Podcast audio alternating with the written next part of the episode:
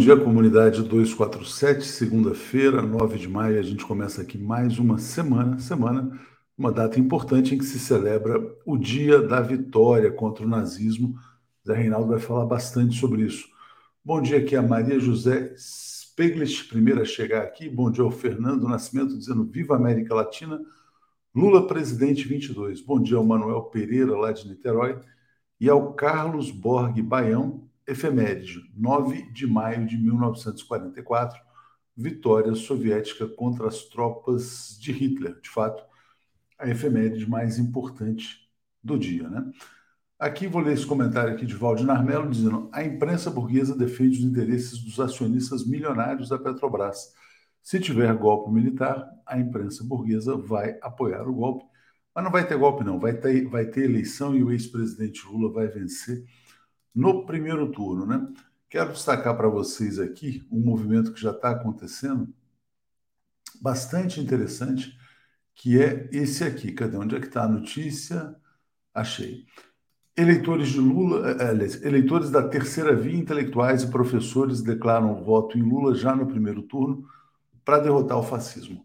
A que, que eu me refiro? No dia de ontem, o colunista Merval Pereira lançou um movimento que consistia em, na verdade, defender uma mudança no, na lei de segundo turno. Queria um segundo turno com três candidatos. E também disse, fez uma campanha para que as pessoas não aderissem ao voto útil. Ou seja, se você é terceira via, não, não vota no Lula agora não para acabar a eleição, vota no seu candidato primeiro e deixa para votar no Lula no segundo turno. Esse post do Merval deflagrou uma reação, que é o movimento Lula Já que aliás é o tema do Bom Dia de hoje. Então, vou trazer aqui alguns tweets sobre isso. Michel Guerra, professor, ele fala assim: olha, só para ficar claro, nem me lembro se já votei no PT no primeiro turno das eleições presidenciais. Dessa vez, vou de Lula por ser aposta contra a barbárie, as aventuras golpistas e contra o fascismo.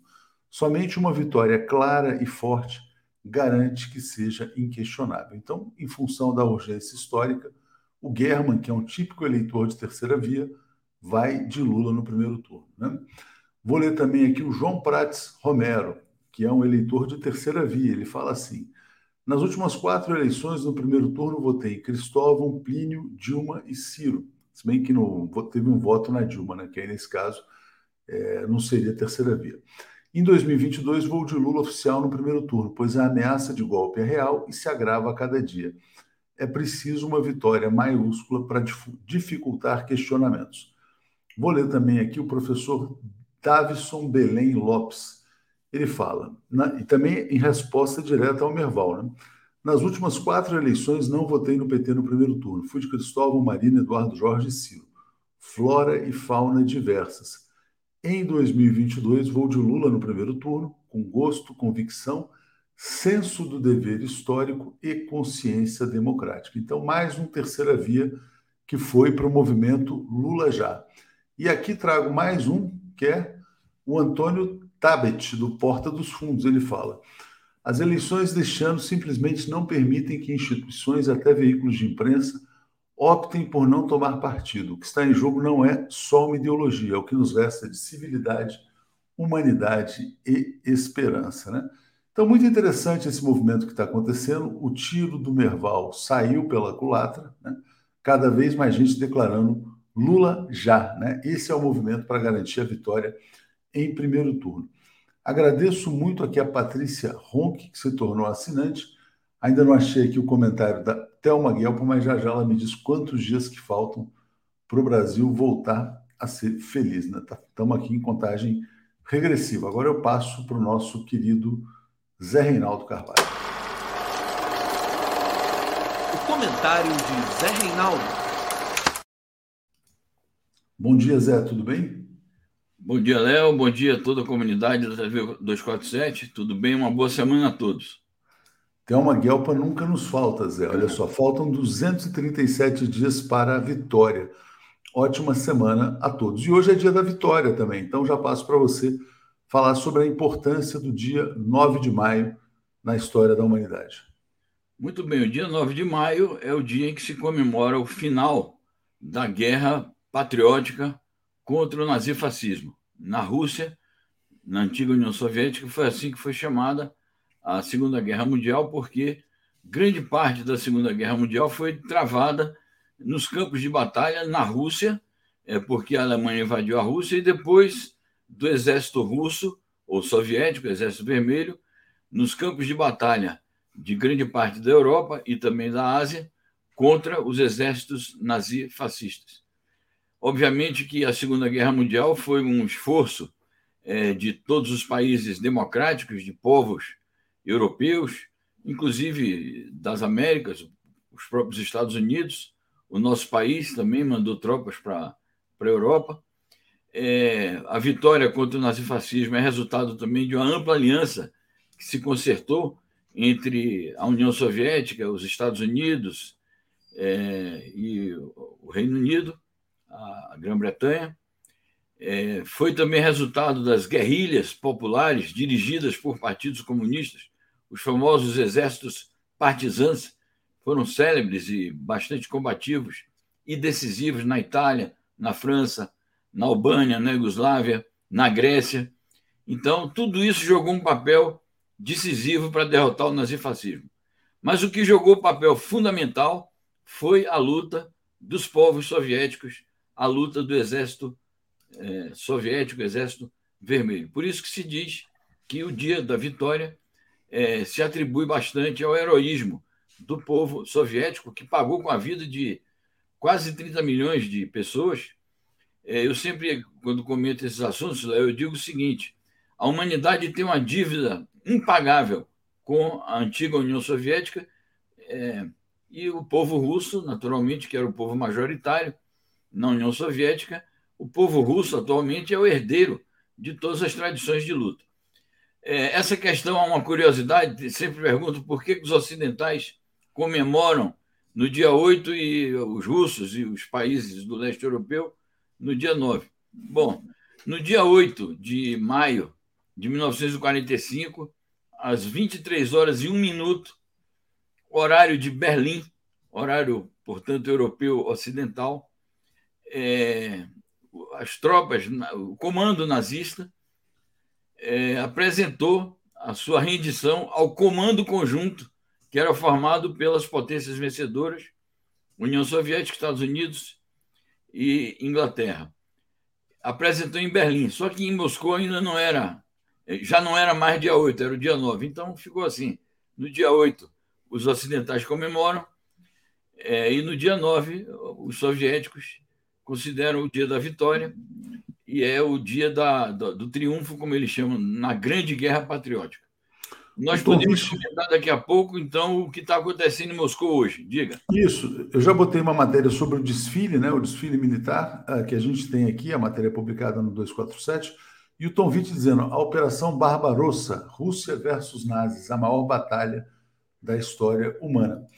Zé, havia muita expectativa em relação ao discurso do Vladimir Putin, né? Então ele já foi feito, eu vou botar aqui na tela, é, e algumas pessoas esperavam até que ele, na verdade, fizesse uma, enviasse uma mensagem apocalíptica ao mundo, né?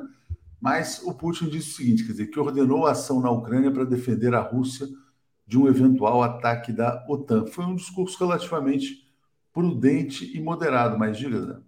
Sem sombra de dúvidas. Eu ia começar o meu comentário exatamente por aí. Mais um discurso do, das potências imperialistas ocidentais e que foi é, ecoado pela mídia, né? Essa versão antecipada. Eles diziam: o Putin vai declarar guerra total à Ucrânia. O Putin vai se desmascarar e vai é, voltar a proclamar aqueles objetivos que ele supostamente atribui à, à Rússia, os objetivos iniciais da operação.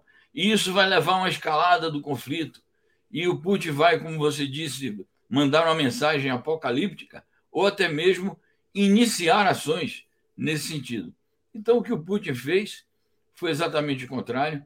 O que ele fez foi justificar, melhor dito até, explicar de maneira mais didática, de maneira serena, ao mesmo tempo firme, perante as suas tropas, perante o seu povo, explicar as razões pelas quais, há 75 dias, é, enviou tropas para a Ucrânia naquilo que ele chama de operação militar especial.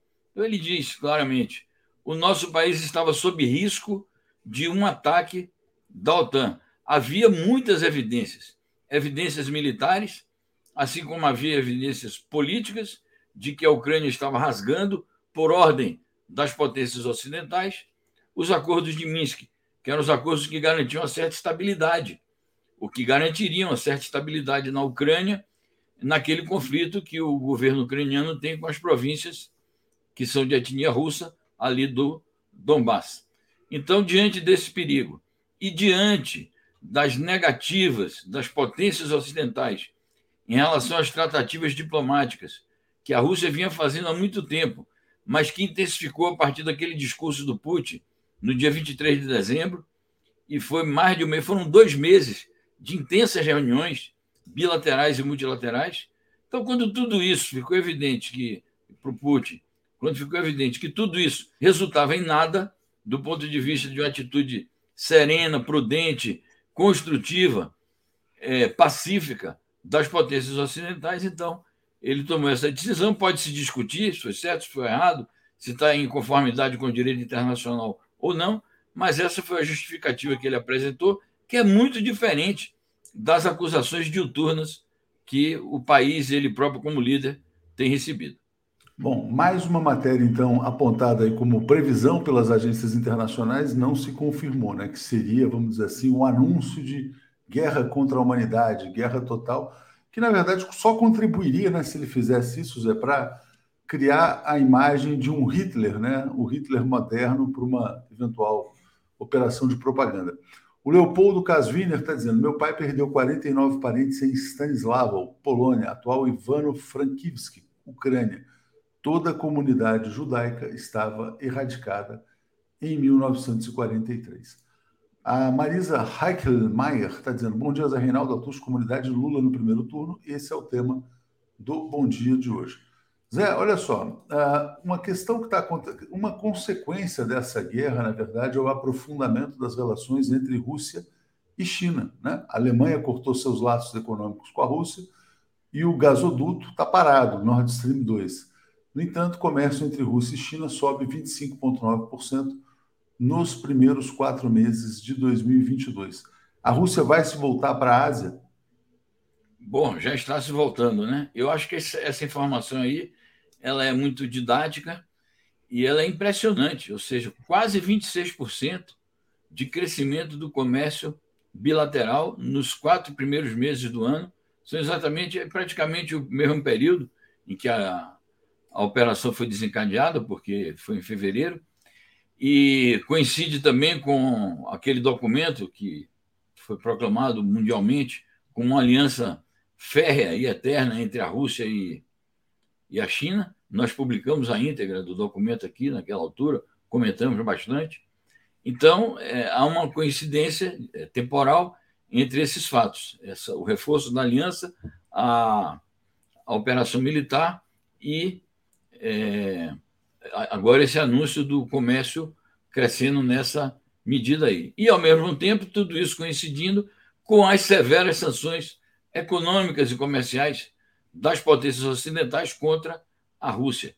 Então, é, isso tudo está revelando uma tendência do nosso tempo, que é o reforço desse polo de disputa do, do poder mundial, seja o poder político, diplomático, seja o poder econômico, esse polo que vai se formando entre a Rússia e a China, em contraposição ao polo ocidental, no que muitos estão chamando de fim da globalização, na verdade é o fim da globalização dirigida pelo imperialismo estadunidense, é o início de outro tipo de, é, de relações globais.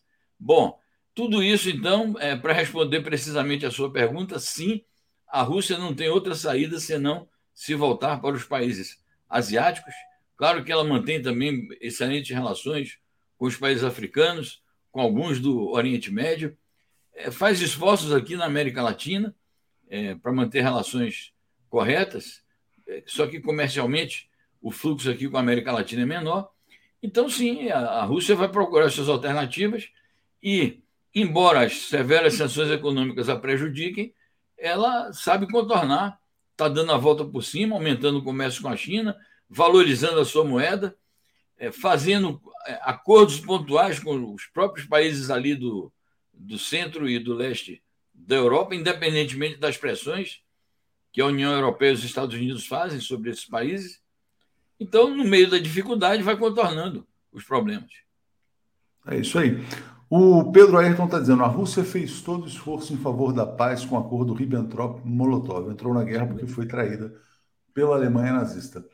Aqui, Zé, é, deixa eu agradecer ao Bruno Seron dizendo: Léo, mérito a quem tem. O primeiro a falar em Lula já foi o Sonic. De fato, ontem eu fiz vários tweets uh, à noite, né, destacando essa onda Lula já e dando o crédito ao Alex.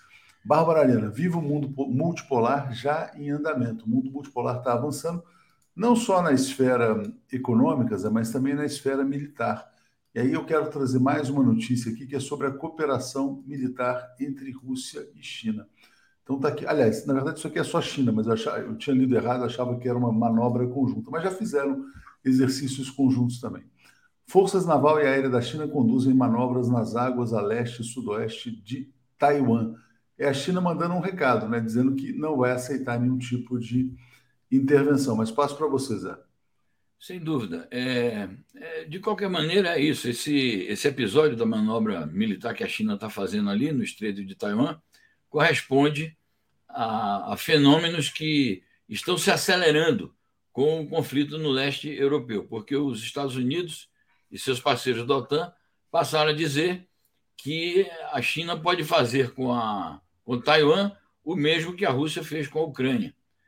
É, o que já contém uma desinformação, porque a, a Ucrânia é um país completamente distinto da Rússia, do ponto de vista da sua organização estatal, um país soberano, digamos assim. É, sendo que Taiwan não. Taiwan é parte inalienável do território chinês e da unidade política chamada República Popular da China, que diz: no mundo existe só uma China, que é esta república. Não há outra China no mundo. E os Estados Unidos, baseado nessa desinformação que eles dizem, ah, porque a, a, a China vai invadir Taiwan, não se trata de invadir porque é o mesmo país. É, os Estados Unidos então dizem: nós precisamos armar Taiwan para prevenir um ataque da China, fazer com que Taiwan se defenda de um eventual ataque da China. Obviamente que a China considera que o, o estímulo ao separatismo em Taiwan é, e o fornecimento de armas à administração de Taiwan é uma provocação militar também a, a ela, China. Portanto, ela realiza periodicamente essas manobras navais e aéreas para também demonstrar que está atenta na vigilância das suas fronteiras. Para além de tudo isso, eu já tenho comentado aqui, mas vou reafirmar a informação. Os Estados Unidos estão fazendo muitas é, investidas ali na região do Indo-Pacífico criando estruturas militares, inclusive cogitando organizar aquilo que a China chama uma mini OTAN, o que é também uma ameaça aos interesses da China e só obriga a fazer também essas constantes movimentações militares. É isso aí, Zé. Deixa eu agradecer demais aqui a Joana Santos. Muito obrigado, chegando como membro assinante aqui da TV 247.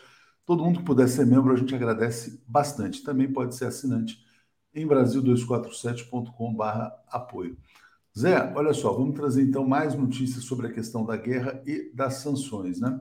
Tem aqui uma notícia importante que é deputada do Parlamento Europeu dizendo que as sanções não funcionam e dizendo que União Europeia e Estados Unidos são responsáveis pela escalada na Ucrânia. Na verdade, é um discurso que poderia ser, por exemplo, do ex-presidente Lula, dizendo, olha, contra as sanções, aí a ex-presidente Dilma Rousseff também, dizendo que, no fundo, não há um esforço verdadeiro pela paz. Mas passo para você comentar essa notícia. Perfeito. Não é a primeira vez que essa deputada vai à tribuna do Parlamento Europeu fazer afirmações como esta. É muito interessante notar que ela não é pró-russa, porque hoje em dia, assim, criticar a OTAN é pró-russo, criticar os Estados Unidos é pró-russo. Então parece que, que, se instalou uma espécie de bunker pró-americano, pró-União Europeia, pró-OTAN em uma série de setores políticos. Então ela não é pró-Rússia, ela até diz a Rússia merece todas as críticas, mas o foco da discussão dela, inclusive pelo próprio interesse nacional é, irlandês, ela, ela é uma deputada, uma eurodeputada irlandesa, o próprio interesse continental europeu, ela diz essas sanções nos prejudicam. Essas sanções são contraproducentes. Então, esse é o foco da discussão dela e que é algo que também a gente tem argumentado aqui cotidianamente. As forças políticas lúcidas também têm dito isso. Você acabou de citar que esse discurso poderia ser feito por um líder como Lula, uma líder como Dilma. Qualquer pessoa, qualquer político ou estadista sensato é, fará, faria ou fará esse discurso porque é o que corresponde à realidade. Cadu Lacerda está dizendo assim: ó, o grosso da população e das riquezas do mundo ficam na parte do globo que compreende a Rússia e a Ásia. Lá é o centro do mundo, a Ásia está fora. América, Thaís fala, América. cansei do mundo. Ó, Thaís, então olha só, não sei o que a gente vai colocar aqui agora para você ver o naipe dos líderes internacionais.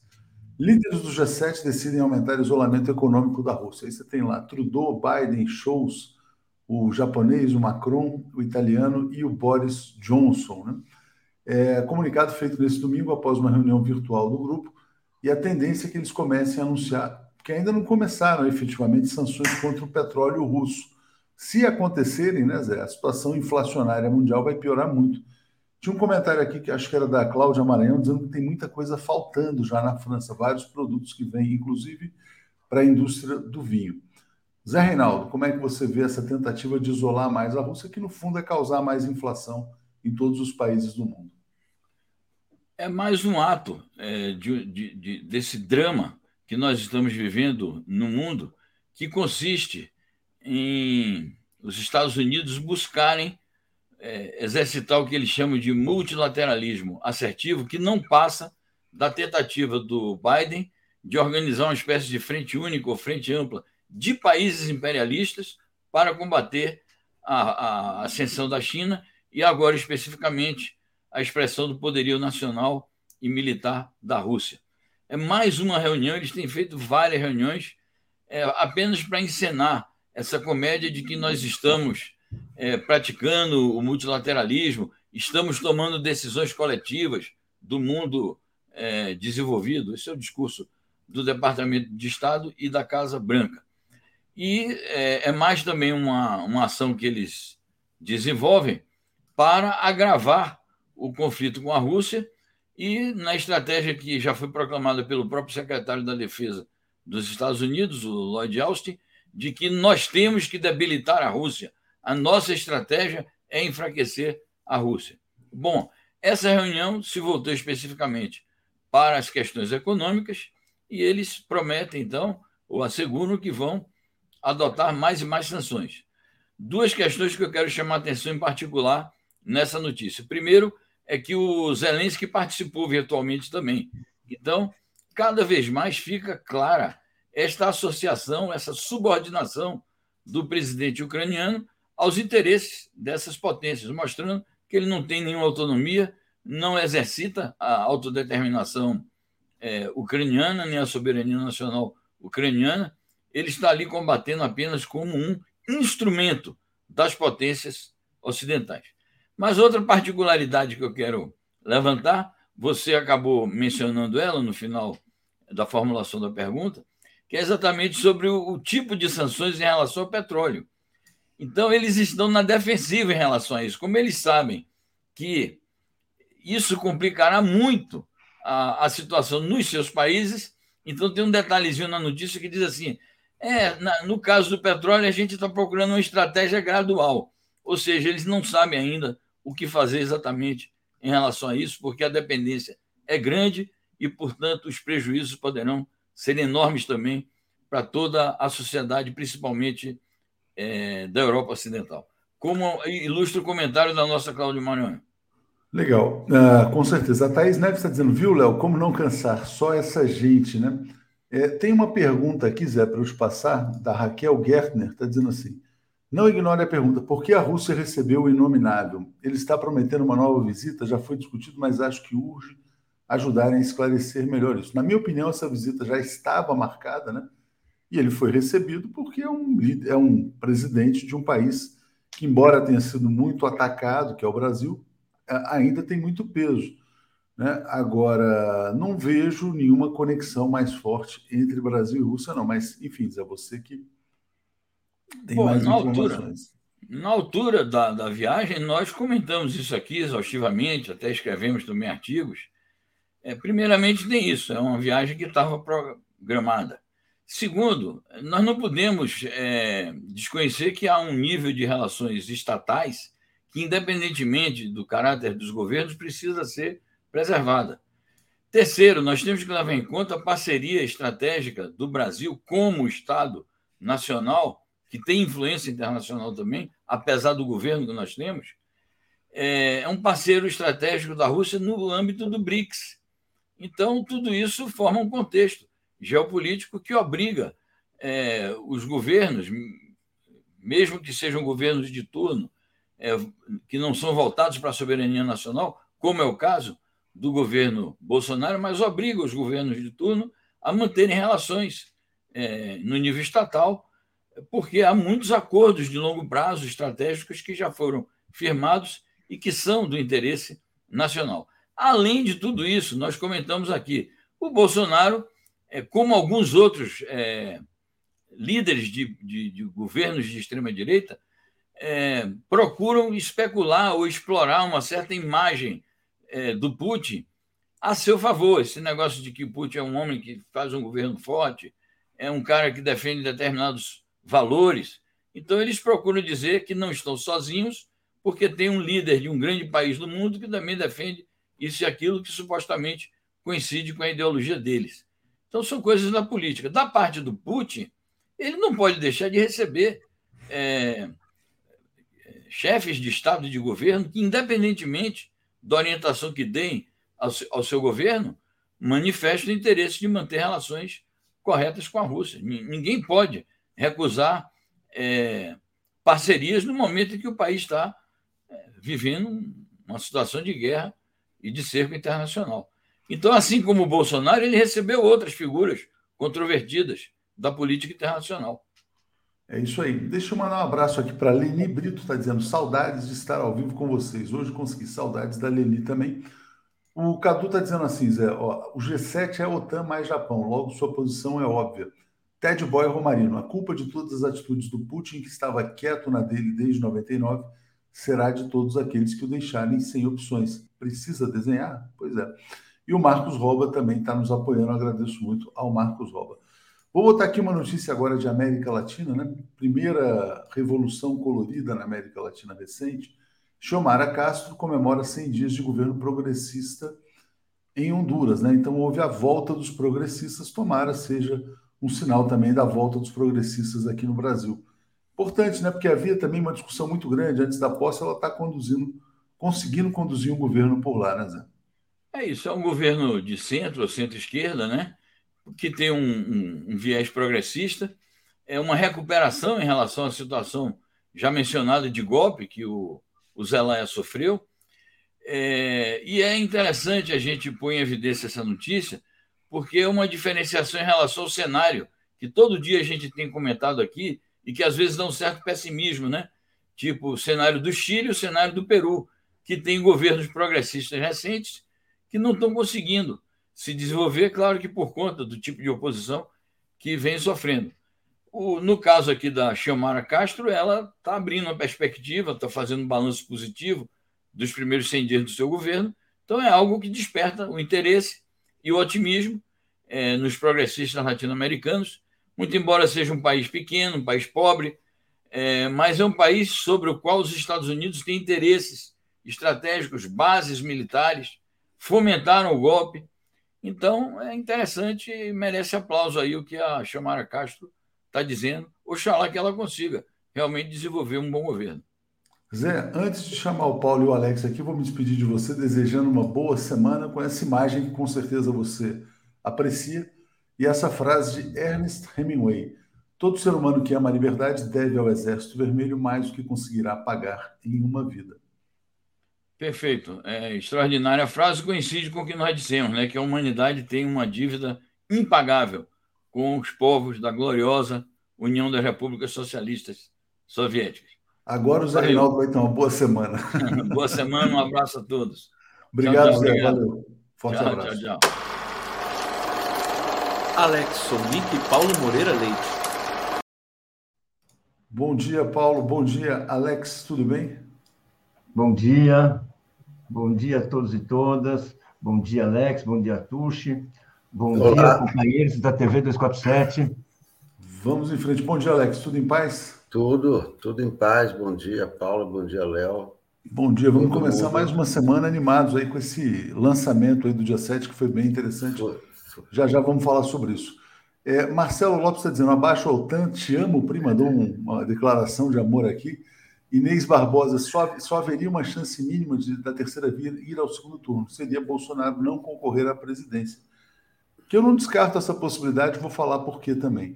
Carlos Alberto, se Zelensky assassinou 14 mil cidadãos no Donbass, fato constatado pela ONU, por que não está denunciado no Tribunal Penal Internacional por crime contra a humanidade? Boa pergunta. Bom, uh, Paulo, vamos começar falando sobre o 7 de maio. Qual que é o balanço que você faz do lançamento da chapa Lula-Alckmin, dos discursos? Na sequência, passo para o Alex. Olha, eu acho que tem um grande... O, o 7 de maio, ele ocorreu num momento em que as grandes, vamos falar assim, grandes correntezas ele, dos eleitores estão começando a fazer suas escolhas, estão inclusive modificando essas escolhas. Não é por, não, não por coincidência, uh, primeiro, quer dizer, a gente está vendo um esvaziamento, né? Uh, os movimentos, assim, a coreografia da terceira via, da chamada, daqueles políticos da chamada terceira via, cada vez menos convincente, né? e as grandes correntezas da terceira via estão caminhando assim, uh, vagarosamente, uh, uh, em direção ao Lula. O Bolsonaro está sendo esvaziado, a gente não vê assim lideranças abandonando seus candidatos preferidos para apoiar o Bolsonaro, para apoiar o Bolsonaro, e a gente vê um movimento discreto, mas crescente, que engorda a candidatura do Lula. Isso, é, isso fica, vai ficando óbvio porque, vamos dizer assim, uh, uh, o Lula é o único dos grandes candidatos né, que conversa com o eleitor democrático. Aquele eleitor que quer, que, que acima de tudo não quer a volta de uma ditadura, que já tem uma memória de, da, do autoritarismo militar que não agrada e que está vendo que a conjuntura uh, uh, que o país tá, tá, que o Bolsonaro está conduzindo o país é a conjuntura de um desastre.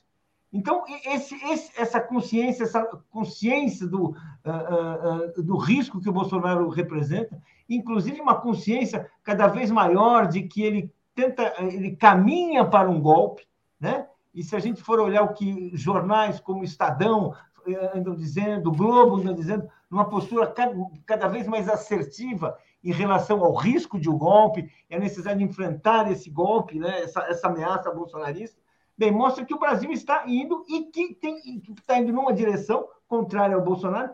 E quem está atraindo essa força, quem é a liderança uh, possível dessa força é o Lula.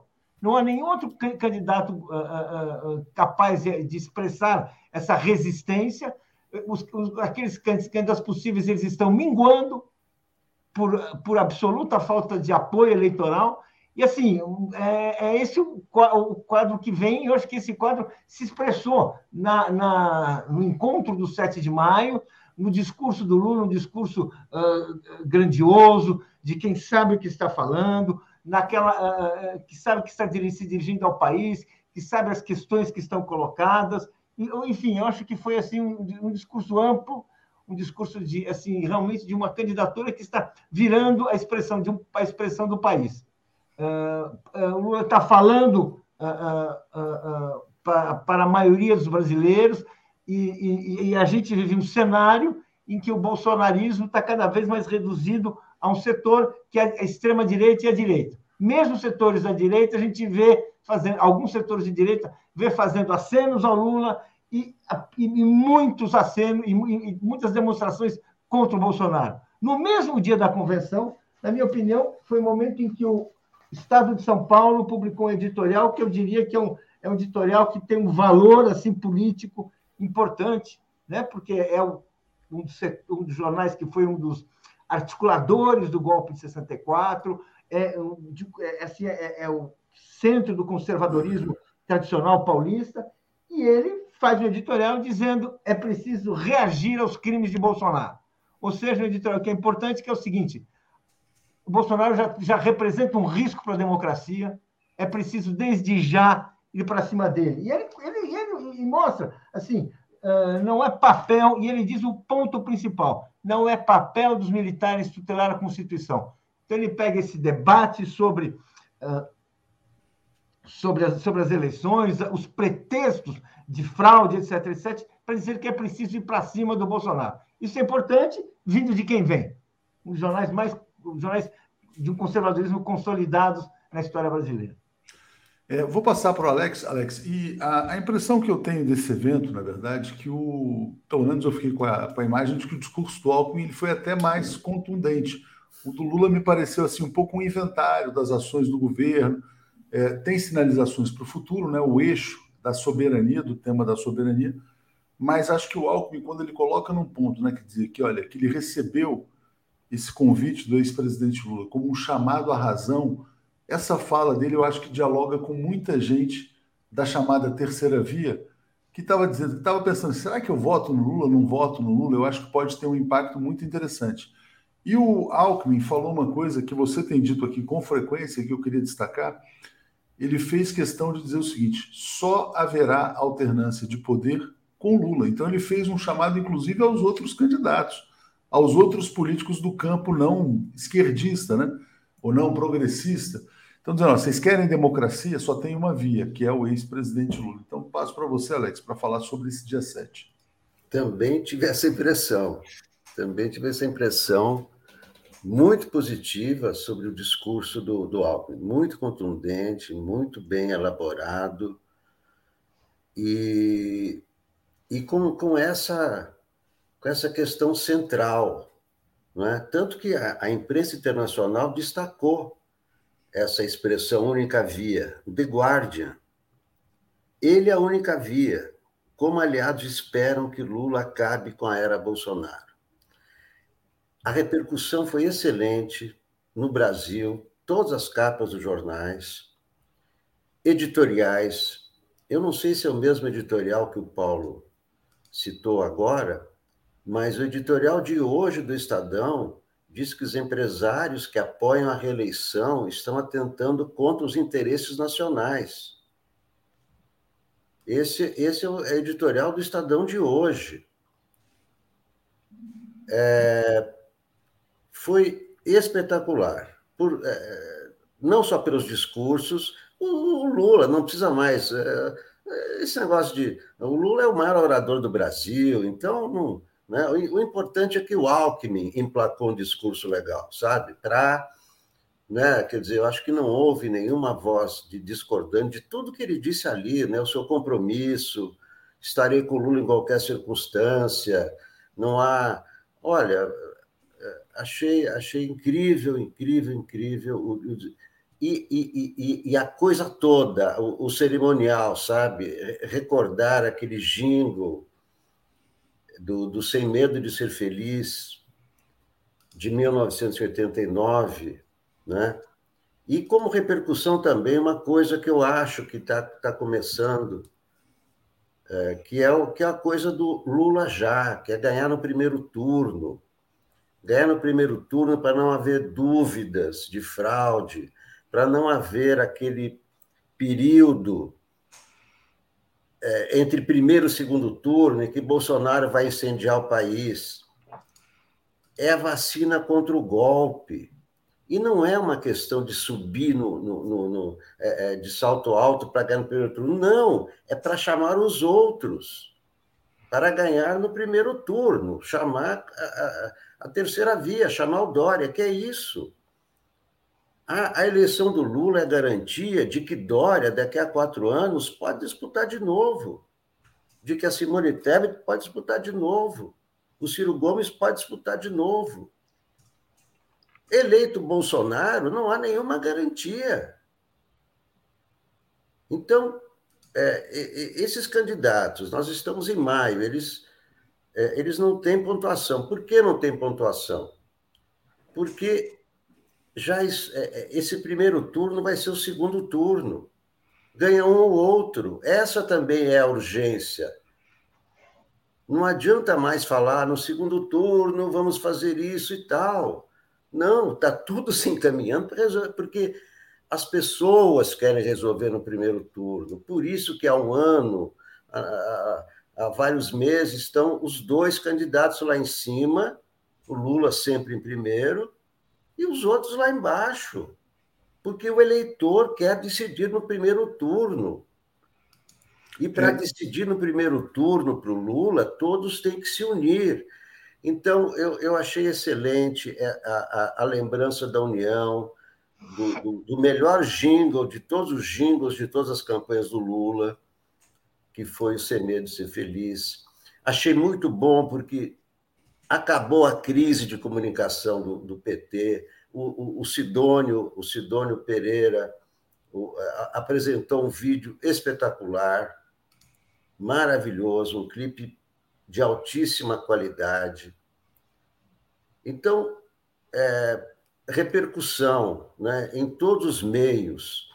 É, depois nós temos hoje também os artistas, os artistas participando, que é isso? São as diretas, é o Lula, são os artistas, e isso está se tornando um movimento muito forte entre os artistas. Hoje, hoje eu vi a minha grande amiga Nicole Puzzi, a Nicole Puzzi é, foi minha vizinha, foi ela, ela nunca, eu nunca vi nela assim é, posições políticas, sabe? De repente eu vejo uma postagem dela dizendo assim, olha, eu estou entrando agora no Instagram e eu quero Lula e quem for de esquerda me siga. Eu nunca tinha visto isso. A gente vê a, a Anitta resgatando o verde e amarelo, que também foi resgatado. O verde e amarelo não pode ficar com o Bolsonaro, o verde e amarelo é nosso, é do Brasil. Então, está engrossando esse movimento, sabe? Direta já, Lula lá. Tá, Tem tá... uma onda se formando, de fato, Alex, e eu vou botar aqui uma matéria para passar para o Paulo, que é esse movimento, de fato, pela vitória em primeiro turno. Antes, agradecendo aqui a Thaís pelo superchat, dizendo o TSE está muito servil com os milicos, né? Vitor Martins dizendo primeiro turno. Né? Eu acho que esse é o movimento mesmo que tende a crescer e reflete o esvaziamento da terceira via. Tem uma notícia, bom, antes, só comentando, né? De fato, eu botei o editorial do Estado de São Paulo, muito interessante. O Estado de São Paulo fazer uma chamada dessas junto aos empresários e dizer o seguinte: quer dizer, ó, o empresário bolsonarista está atentando contra o Brasil, é surpreendente, né? Acho que é a primeira vez que eles fazem isso. Vamos destacar na edição também. Mas, Paulo, isso aqui, ó. Uh, o Merval. O Merval ontem fez uma coluna fazendo campanha contra o voto útil, dizendo: se você tem um candidato que não é nem o Lula nem o Bolsonaro, vota nele, deixa para escolher depois. Ele quer esticar essa agonia brasileira. Né? Em resposta ao Merval, ele teve um efeito contrário. Vários professores intelectuais começaram a botar no Twitter: não, olha, eu sempre fui um eleitor de terceira via, mas diante da urgência histórica vou votar no Lula porque é necessário livrar o Brasil dessa tragédia. Né? Então, inclusive pessoas muito associadas à terceira via. E eu acho que esse movimento vai crescer, eu tenho a expectativa de que haja um acordo também entre o Lula e a Marina nos próximos dias também, que a Marina pode trazer muita gente dessa chamada terceira via. Paulo, e aí eu passo para você falar sobre isso, quer dizer, que essa, essa movimentação para garantir em primeiro turno, eu sei que você já falou, bom, não, tudo bem, que pode gerar aquela frustração caso não ocorra, mas o fato é que a terceira via está desaparecendo. Hoje tem uma outra notícia também no estado de São Paulo, que o PSDB vai focar toda a sua atenção no Rodrigo Garcia e não mais no João Dória. Então, passo para você falar sobre primeiro turno novamente. E Lula já, né, que é esse movimento. É, na, na verdade, está virando uma coisa, um, um movimento que a polarização é tão grande, está tão clara, que o eleitor ele parou de prestar atenção no que dizem os seus candidatos prediletos. E o eleitor está olhando para a campanha, está acompanhando o noticiário, está vendo o debate e realmente está começando a se posicionar. E é, é bem possível, é possível, né? Uh, uh, que ele nem debola mais para o que dizem os, aqueles candidatos que, que precisam até, que querem terminar a eleição uh, com alguma votação expressiva para poder continuar em alguma forma, e realmente você ter uma antecipação do, do, do segundo turno ter no primeiro. É, é, é, isso é, é uma corrente poderosa nesse momento. a gente tem que continuar pensando, percebendo que o Bolsonaro continua armando uma fraude, continua armando um golpe. E, evidentemente, como disse a, a, a Dorit Arazin, em sua coluna ontem no Globo, a tentativa de golpe já começou. Ou seja, os militares estão, no, no, estão criando problemas na, na, apuração, estão criando problemas na justiça eleitoral, estão utilizando aqueles, aquela posição uh, uh, que foi ofertada gentilmente pelo, pelo ministro Barroso para conspirar contra a vontade do eleitor, para de qualquer maneira querer, uh, querer zonear, fraudar a eleição, impedir um, um, uma apuração tranquila. E é esse o objetivo do Bolsonaro. E isso certamente começa no primeiro turno. Ele não vai esperar o segundo turno para fazer isso. Se, se, ficar claro que a decisão será no primeiro turno, é aí e é para isso que nós temos que estar preparados. Porque uh, uh, vem daí, a questão dele não é ganhar, é impedir, uma, impedir a vitória do Lula, é, ganhar, é, é permanecer no cargo a, toda, a qualquer custo. Então, é importante a gente estar atento para isso, porque isso, vamos dizer assim, essa, é, é, é essa vamos dizer assim, é, a grande questão. Ele vai tentar fraudar a eleição, independente, no primeiro ou no segundo ele vai tentar fraudar. Vai ter voto, vai ficar claro que vem uma derrota, não, ele vai tentar impedir que a apuração chegue ao final. Esse, esse, esse é o jogo. Esse é o jogo. Por isso, Paulo. Que foi tentar impedir que a eleição chegasse ao final. Não, por isso que se o Lula abrir 20 pontos de diferença, logo no primeiro turno, fica muito difícil não, fazer essa é operação. Melhor, é, vamos dizer assim, é tudo isso agora, vamos dizer assim, é claro que é, vamos dizer assim, liquidar no primeiro turno é, o, é, é, é, é a grande, é, é, a grande missão, é o grande esforço que todo mundo vai fazer agora. É sempre aquela questão que eu já falei, não vou ficar falando aqui, porque meio parece que você está uh, alertando, né? Olha aí, peraí, né? Uh, uh, é isso aí, eu acho que. agora, tem que dar certo o seguinte: ele vai tentar parar o jogo no primeiro turno, vai tentar fraude no primeiro turno. Ele não desistiu, gente. O golpe está em curso. É, eu, eu vou falar sobre isso, vou passar para o Alex aqui. Antes, agradecendo aqui a Cristina Vilas Boas, dizendo: Bom dia, sem medo de ser feliz. Lula, melhor ex. Volta, Lula. Já assisti ao vídeo umas 13 vezes. Bem lembrado ali também sobre o vídeo do Sidônio. Chegou chegando, né? Com um vídeo muito bem feito sobre qual Brasil você quer. Juliana Vim está nos apoiando. E sobre essa questão de qual Brasil, né, o comentário do Carlos Alberto Veloso é muito bom. Pesquisa: você é a favor de um golpe com fechamento do Supremo, do Congresso, deposição de governadores, prefeitos, nomeação de interventores, proibição de reunião, prisão, tortura e assassinato de quem se opor? O pacote é completo, né? Golpe militar, assim como está se falando, é uma coisa bem complexa. É, aí, Alex, eu vou botar na tela também essa matéria aqui, realmente, do, do PSDB praticamente abandonando, o João Dória é mais uma, uma candidatura de terceira via que desaparece, né? É, e acho que isso também pode ter um efeito nessa questão do primeiro turno. Está aqui, ó. PSDB trata a reeleição de Garcia como prioridade, enquanto Dória patina. No caso do Ciro Gomes, o eleitor pode migrar para a candidatura do Lula. A Simone Tebet, eu acho que não vai ser nem candidata. E União Brasil também acho que vai acabar não tendo candidato. Tem uma possibilidade que tem circulado, que é a seguinte: se o Bolsonaro sentir que ele não tem condição para o golpe de Estado, que ele não tem força junto aos empresários, e aí esse editorial do Estado de São Paulo é muito importante, se ele sentir que ele não tem apoio nenhum internacional, local, ele pode desistir da presidência da República e tentar uma vaga de senador no Rio, de deputado, para não ficar sem mandato. Começou a circular isso também, porque ele, evidentemente, ele tem uma ficha criminal gigantesca. Mas passo para você, Alex, então, para falar sobre essa consolidação é, do movimento Lula já. É, é, é, sempre bom lembrar que o Trump inventou a história de fraude porque ele perdeu por pouco. Por isso que ele inventou que foi fraude. Foram é, alguns milhares de votos. Foi uma disputa muito renhida nos Estados Unidos. É, em 1994, Primeiro turno foi FHC 51, Lula 37. O resultado assim não dá para dizer que foi fraude. É impossível. Entendeu? Você só pode acusar de fraude se a diferença é pequena, como foi no Peru também. Então, é, é, é, é por isso que é importante. Uma, e não é impossível, já aconteceu duas vezes, aconteceu em 94, aconteceu em 98. Claro, em 94 foi o plano real, que mudou, mudou a eleição. Mas é, um movimento como esse Lula já, juntando todos, também pode ter esse efeito. Não precisa fazer aliança com Dória, não se trata disso. Não precisa o Dória, olha, Dória, vou te dar um ministério. Não é isso. Olha, é, Ciro Gomes, vou te dar um ministério. Não é isso é garantir a vitória do Lula para continuar a alternância no poder. É só esse o mote. É só esse o mote. Não é entregar a pauta para a centro-direita e tal. Não, não.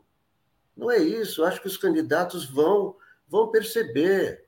Se nós estamos percebendo, eles que são os profissionais da política, no bom sentido, porque vivem disso, sei lá, estão, né? O dia a dia deles é esse, né? Eles vão perceber. Tanto a Simone Tebet, porque a Simone Tebet não quer ditadura, João Dória não quer ditadura, o Ciro Gomes não quer ditadura. Nenhum é, deles quer ditadura. Deixa eu só é? fazer um comentário nem, sobre Nem os brasileiros querem ditadura, nem a imprensa quer ditadura. Então, são forças forças poderosas contra essa tentativa do Bolsonaro, delirante. É, tem uma, uma saída para o Bolsonaro, porque aqui tem esse comentário que está aqui na tela, né, do Eduardo Mitarax. Senhores, o Bolsonaro vai para o tudo ou nada por puro desespero. Os debates ao vivo já estão agendados. Ele não tem saída além do golpe. Ele tem uma saída sim. Ele pode desistir pode concorrer ao Senado. Ele pode desistir pode concorrer à Câmara dos Deputados não está garantido que ele é um candidato à presidência, não. Ele pode dizer o seguinte: olha, eu tentei alertar que as urnas não eram seguras, tal, parará, mas veja bem, não fui ouvido, meus apelos não foram escutados. Aí ele sai, garante o mandato de senador e fica como líder com mandato do nazismo brasileiro, né? Thaís está dizendo, Bozo ganhou em 2018 e disse que foi fraude. Cláudio Garcia, se Ciro, Dória, Simone e outros querem se candidatar em 26, tem que apoiar o Lula. Bozo eleito, não teremos eleições futuras. Fátima Mafra, adivinha qual o primeiro governo que deixa o salário mínimo valendo menos? Bolsonaro, notícia de hoje também. Paulo, olha só, é, vamos falar sobre as consequências desse ato. Eu tenho a sensação de que ele foi desenhado, construído para garantir uma ampliação da chapa Lula-Alckmin. Né? O eixo da fala do Alckmin, a moderação do discurso do Lula, que foi um discurso bastante centrista, na minha opinião, é, e eu tenho a sensação de que virão mais apoios, cada vez mais, inclusive de partidos de centro-direita, que vão apoiar avulsamente essa chapa Lula-Alckmin. Não acho que virão partidos tal. E mesmo candidatos de direita, é interessante, o Lula está indo hoje para Minas Gerais. Né? Uh, um fenômeno que está acontecendo em Minas, o Zema. Né? O Zema não fala mais em Bolsonaro, né? porque ele quer ter voto dos dois. O ACM Neto na Bahia não fala mais em Bolsonaro. Então, pode acontecer um movimento de que todos virem lulistas. E aí eu queria também te pedir, quer dizer, como é que você vê a, a, a movimentação política? Outra coisa fundamental, é, o PT vai fazer um trabalho muito grande em cima do Avante, que é o partido que tem aquele candidato André Janones, um deputado que é um fenômeno nas redes sociais, que está com 2%. O Lula está, eu vi até um tweet muito interessante, o Lula está a um Janones de vencer em primeiro turno só precisa do Janones. Então, uh, agora é hora de tentar avançar essa frente no campo da política também, né? Enfim. É. A Diga, importância, Paulo. só um parênteses, a importância das redes sociais, que é onde o Janones é, o, é um rei, né? Exatamente. Se esse Janones declara apoio ao Lula, né, a coisa pode ser decidida. Diga, Paulo. Uh, eu acho que tem alguns fatores que a gente tem que pesar, que eu acho que são importantes nesse movimento que a gente está assistindo. Uh, Para mim, um fator muito importante é essa notícia que foi veiculada e foi reforçada, e no fim de semana vieram novos detalhes da, do desinteresse, vamos colocar assim, né, do Departamento de Estado do governo Biden na reeleição do Bolsonaro. Essa a, a insistência com que essa notícia vem sendo divulgada, vem sendo, inclusive, detalhada. Né? No sábado, o Nelson de Sá fez um retrospecto complexo na, na, na, Folha, mostrando isso aí, né? mostrando como é esse distanciamento né, em relação a qualquer, a qualquer iniciativa golpista no Brasil. Isso, assim, certamente está fazendo muitas pessoas perderem, per, pessoas que têm o, o, imperialismo como referência, como, como é, é, ficarem mais reticentes em manter o apoio a Bolsonaro. Acho que isso está esvaziando né, aquele movimento que poderia haver assim. É, a terceira via se esvazia, uma parte vai para o Bolsonaro, uma parte vai para o Lula. Não, está ficando claro que essa parte que deu para o Bolsonaro, ela está parada, ela não está indo para o Lula, certamente, mas ela está parada, vai se abster, não sabemos o que ela vai fazer até o final, mas ela não está, não está engordando. Ou seja, a terceira via está afundando e o seu lado saudável, o seu lado mais com mais energia, com mais compromissos assim com o futuro do país, está indo, está enxergando no Lula uma, uma alternativa. Isso, isso é para isso que eu acho que o Lula está em busca dessa, desses, desses eleitores. Eu acho que ele é, é, é, é bastante provável que ele consiga. As manifestações assim são envergonhadas, são reticentes, mas eu acho que é por aí mesmo, é por aí mesmo que acho, por aí mesmo que acho que acho que está vindo. Não vejo outra, não vejo uma outra alternativa, não vejo alternativa aí, né? Agora, eh, a questão toda é como é que isso vai passar quando a gente tem um governo que está articulando realmente, está articulando uma, uma, uma fraude, né? Não vamos esquecer que a diferença pode ser grande, mas para fraude você precisa impedir aqueles 2% que garante a vitória no primeiro turno. É isso que você precisa impedir. Você precisa embaralhar essa contagem. Você precisa, uh, o que você precisa de forjar, de problematizar, de questionar, de fazer onda, é isso que o Bolsonaro está preparando. É, não são os 51%. É, é aquela diferença pequena e que dá e que gera uma confusão. Ou seja, tudo isso para dizer o seguinte: uh, uh, temos que ganhar a luta no voto e também vamos ter uma luta que vai ser uma luta contra o golpe. Isso aí isso aí não, é, é, bom a gente não ter muitas ilusões. Bolsonaro não vai entregar, e eu não acredito. Eu acho que seria uma boa solução, o, a Tuxi, seria uma solução que interessa ao país, né? ele desistir da, da, da campanha presidencial e fazer o que ele quiser, mas isso significa ele renunciar a um projeto de vida. E eu não sei se isso ele se ele está afim, se, ele, é. se até ele vai se considerar derrotado, né? Mas é que eu gosto da fala do Estudo, ele fala assim, o Bolsonaro não quer mais ser presidente, ele só quer ficar solto, né? Então ele só quer ficar fora da cadeia. É, bom, a Maristela Zancan está dizendo, Bolsonaro concorrer ao Senado é a esperança que move Ciro Gomes, né? É, e Thaís está dizendo que Bozo ganhou em 2018, dizendo que foi fraude. Eu vou botar aqui uma matéria aqui, Alex, que é interessante também, Cadê ela? Agora estou procurando aqui, é tanta tela que. Ah, não, não, não é uma matéria, não, uma pesquisa, porque eu queria casar com esse comentário aqui da Maristela Zanca. Eu sei que muitas pessoas questionam Paraná Pesquisas, mas é uma pesquisa sobre o Ceará.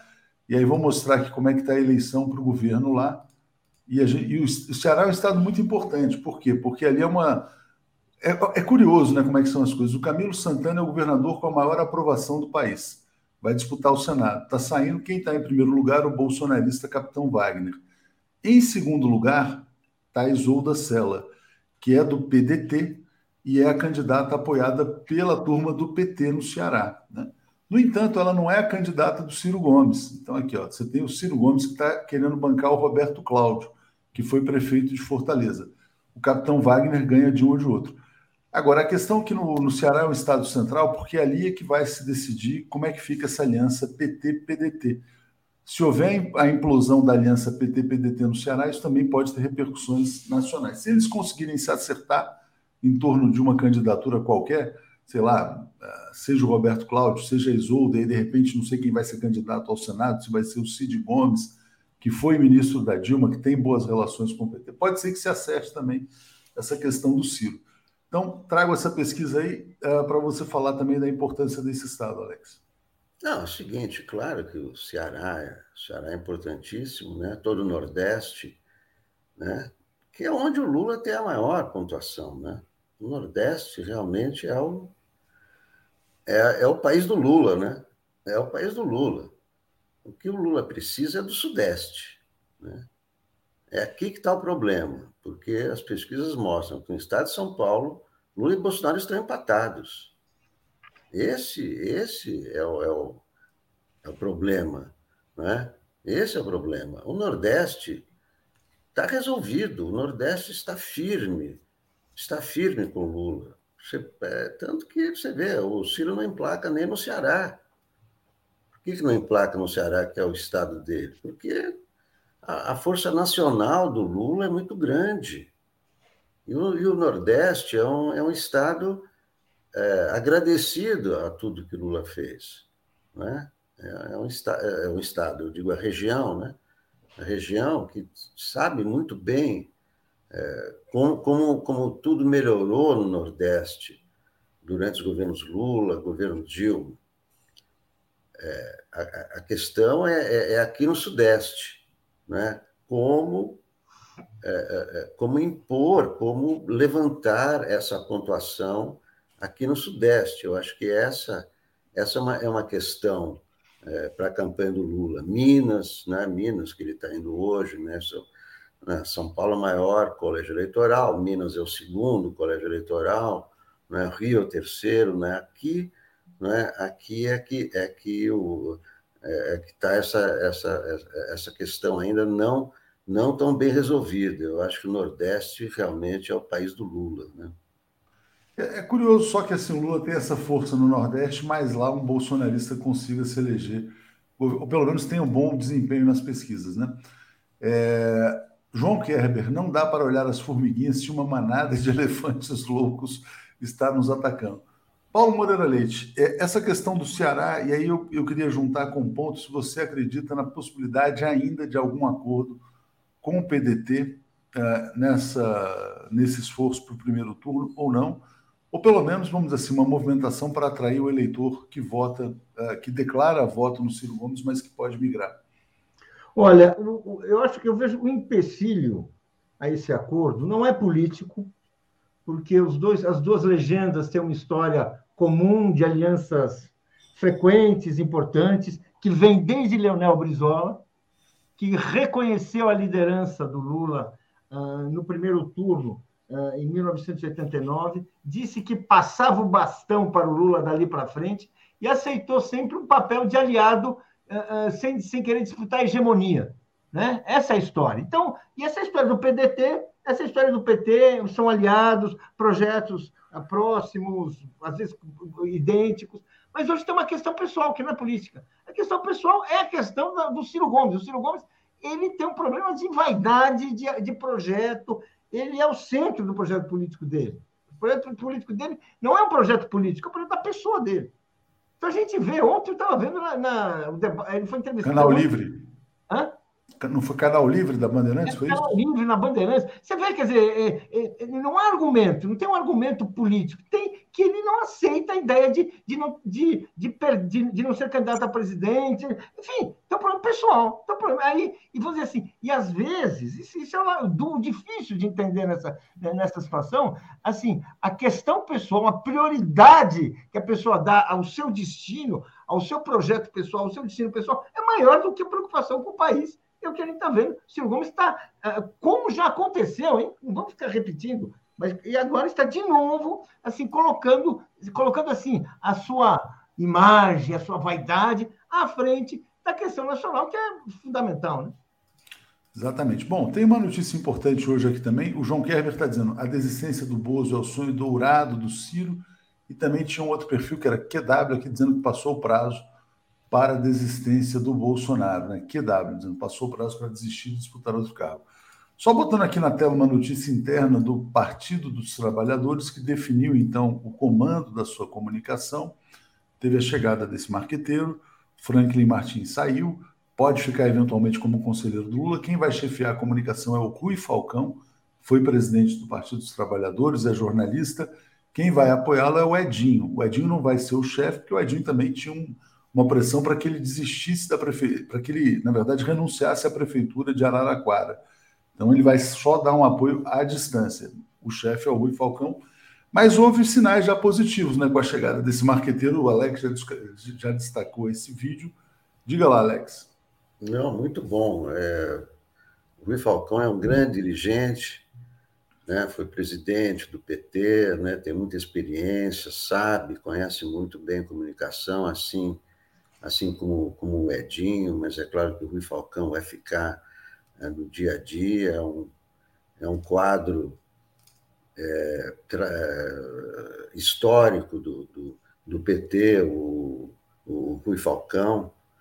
Né? Então, eu acho que está resolvida, não tem mais. Né? Teve, é normal, normal. Eu não vi nenhuma campanha sem crise. Não existe campanha presidencial sem crise. Ainda bem que essa foi logo no começo, já acabou, não tem mais crise, está tudo serenado. Né? Prova foi a repercussão do, do, lançamento. Esse foi o grande teste. Né? O Sidônio está de parabéns pela, pelo, pelo, pelo, pelo clipe, por toda a organização. É, eu acho que agora não tem mais, né? não tem mais é, crise. Né? O Franklin é um grande quadro também, vai ser conselheiro do Lula. Então, não, não, vejo mais crise nenhuma. Eu acho que agora está tudo aplainado, agora tem que ser. Né?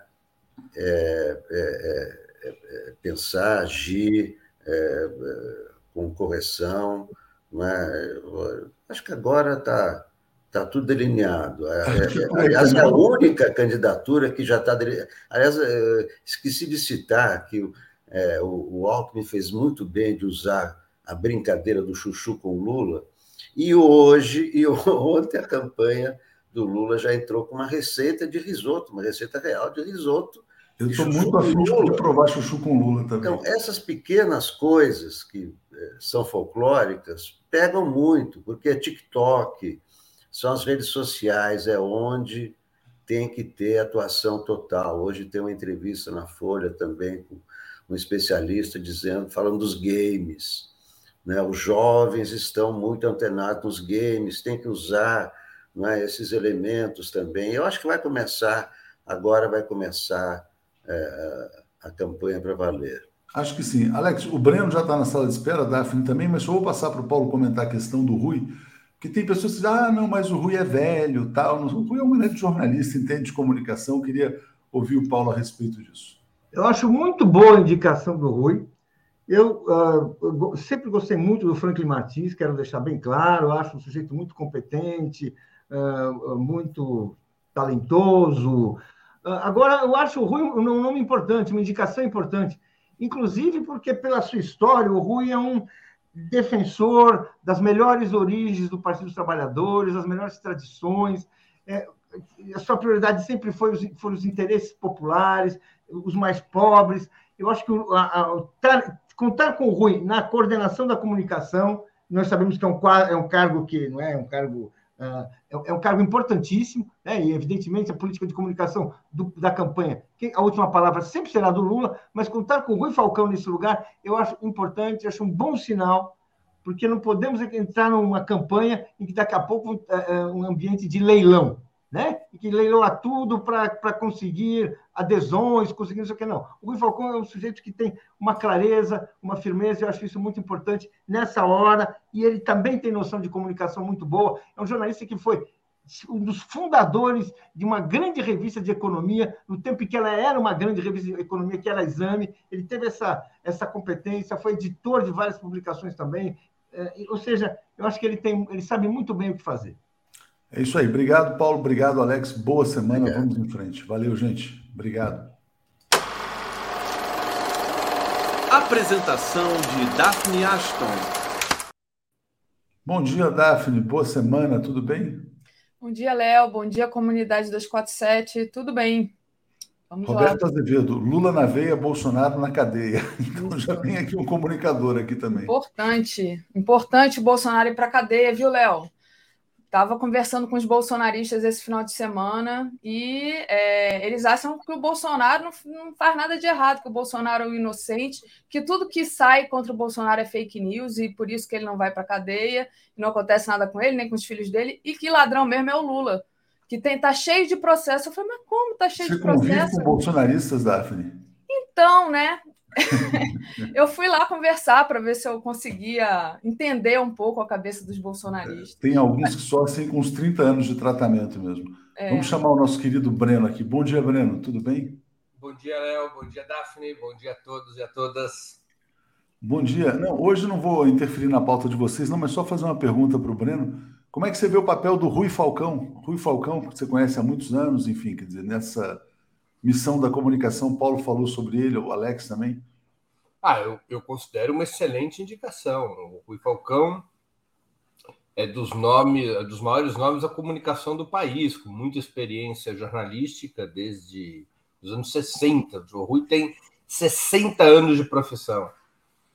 E sempre conduziu o tema da comunicação, presidiu o PT, foi coordenador da campanha de, do Lula em outras oportunidades, tem muita experiência, muita qualificação técnica e, acima de tudo, muita qualificação política, né? O Rui é um nome muito respeitado dentro do PT, na esquerda brasileira. Uh, isso eu creio que vai ajudar bastante a campanha do presidente Lula. Eu acho que é a indicação é, mais adequada para resolver esse impasse que foi criado pelo fato, principalmente, do Franklin Martins não ser do PT. É muito complicado você ter um coordenador de comunicação da campanha no PT de uma campanha do PT que não seja do partido. É um partido complexo, que tem muitas, muitas é, dinâmicas paralelas em curso, muitos, muitas ideias, muitas opiniões, muitas pressões. Se você não conhece o PT, você não dialoga permanentemente com o PT, é muito difícil exercer essa função de coordenador de comunicação. Né? Então, acho que o Rui tem uma, uma, uma um, uma, uma, uma história como dirigente partidário e características tanto pessoais quanto de talentos que o faz a figura é, a pessoa certa no lugar certo. Só mais uma questão, uh, Breno e Daphne, né? Eu queria, acho que isso é interessante, porque eu vejo muitas pessoas dizendo, não, veja bem, o PT é um partido muito analógico, a gente está na era das redes sociais, etc, etc. O Rui tem 78 anos de idade. É, você vê isso como um empecilho, não? Não, o cargo, a coordenação de comunicação é um cargo político, não é um cargo técnico.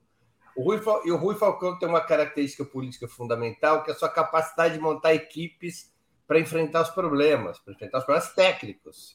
Você não precisa ter conhecimento técnico aprofundado de comunicação digital para ser o coordenador de comunicação de uma campanha.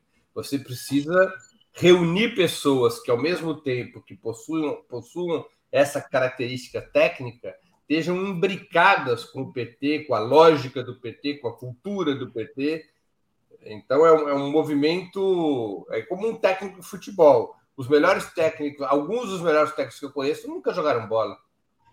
Interessante. Nunca interessante. jogaram bola. Então o pessoal se acalme aí. Jogaram bola e foram jogadores, digamos assim, modestos. Qual o técnico mais vitorioso da história do Brasil? Zagallo. Era um jogador modesto. Não, esse ainda foi para a Copa. Eu pensei no Luxemburgo. O Luxemburgo era um jogador modesto também. Modesto, mas como técnico é uma outra história. É? Filipão. E, e, por outro lado, você tem grandes jogadores que nunca foram técnicos. O maior jogador da história nunca foi técnico, que é o Pelé. Não é? Então, essa história é diferente. É, um, é uma outra lógica. O cargo de coordenação de comunicação numa campanha eleitoral ele é uma função política, ele não é uma função técnica. Ele pode. E aí, no caso, ter um quadro experiente como o Rui, que conhece o partido com uma palma da mão. O Rui Falcão é das três pessoas que mais conhece o PT. O Rui Falcão foi presidente do PT em duas etapas diferentes, é o mais longevo presidente da história do PT, porque o Rui Falcão presidiu o PT entre 93 e 95, pela primeira vez, quando a esquerda partidária foi majoritária, e depois teve um segundo ciclo presidindo o PT, se minha memória não me trai, entre 2011 e 2017. Ele ficou durante um bom pedaço do governo Dilma. Durante seis Praticamente todo o governo Dilma. É, ele ficou durante seis anos depois do presidente do PT. Então, o Rui é o, é, o, é o quadro petista que mais tempo presidiu o PT. Então, ele conhece o PT de alto a baixo, de norte a sul, de leste a oeste.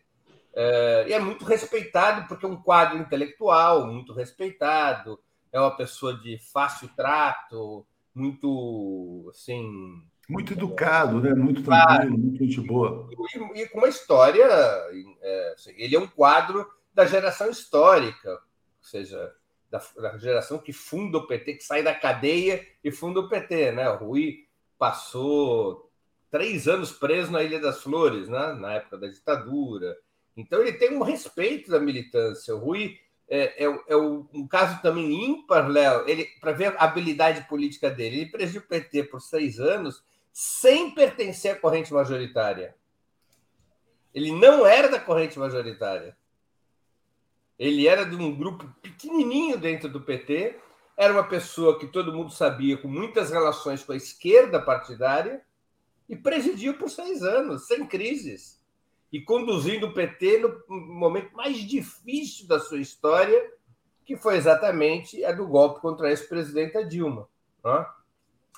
E o Rui Falcão conduz um processo autocrítico do PT, que se conclui no sexto congresso, em 2017, que, na minha opinião, essa é outra conversa. Depois foi abortado esse processo, um processo de avaliação eh, dos governos petistas, de avaliação dos erros cometidos é, que tornaram possível o golpe de Estado, ele conduz um processo autocrítico muito importante na história do PT.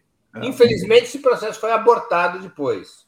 Isso, então, ele, ele, inclusive era um crítico da conciliação, enfim, desse então, movimento que a gente está Puríssimo da chapa do Alckmin. Exatamente, exatamente. Mas aí é um ponto para vocês, eu vou ler o comentário do Daniel, passando para a Daphne. Apesar da idade, Biden e Trump tentarão um novo mandato. Não é legítimo querer Lula para 22 e 26? Quatro anos é pouco. Não, sim, concordo. Mas primeiro 22, depois 26.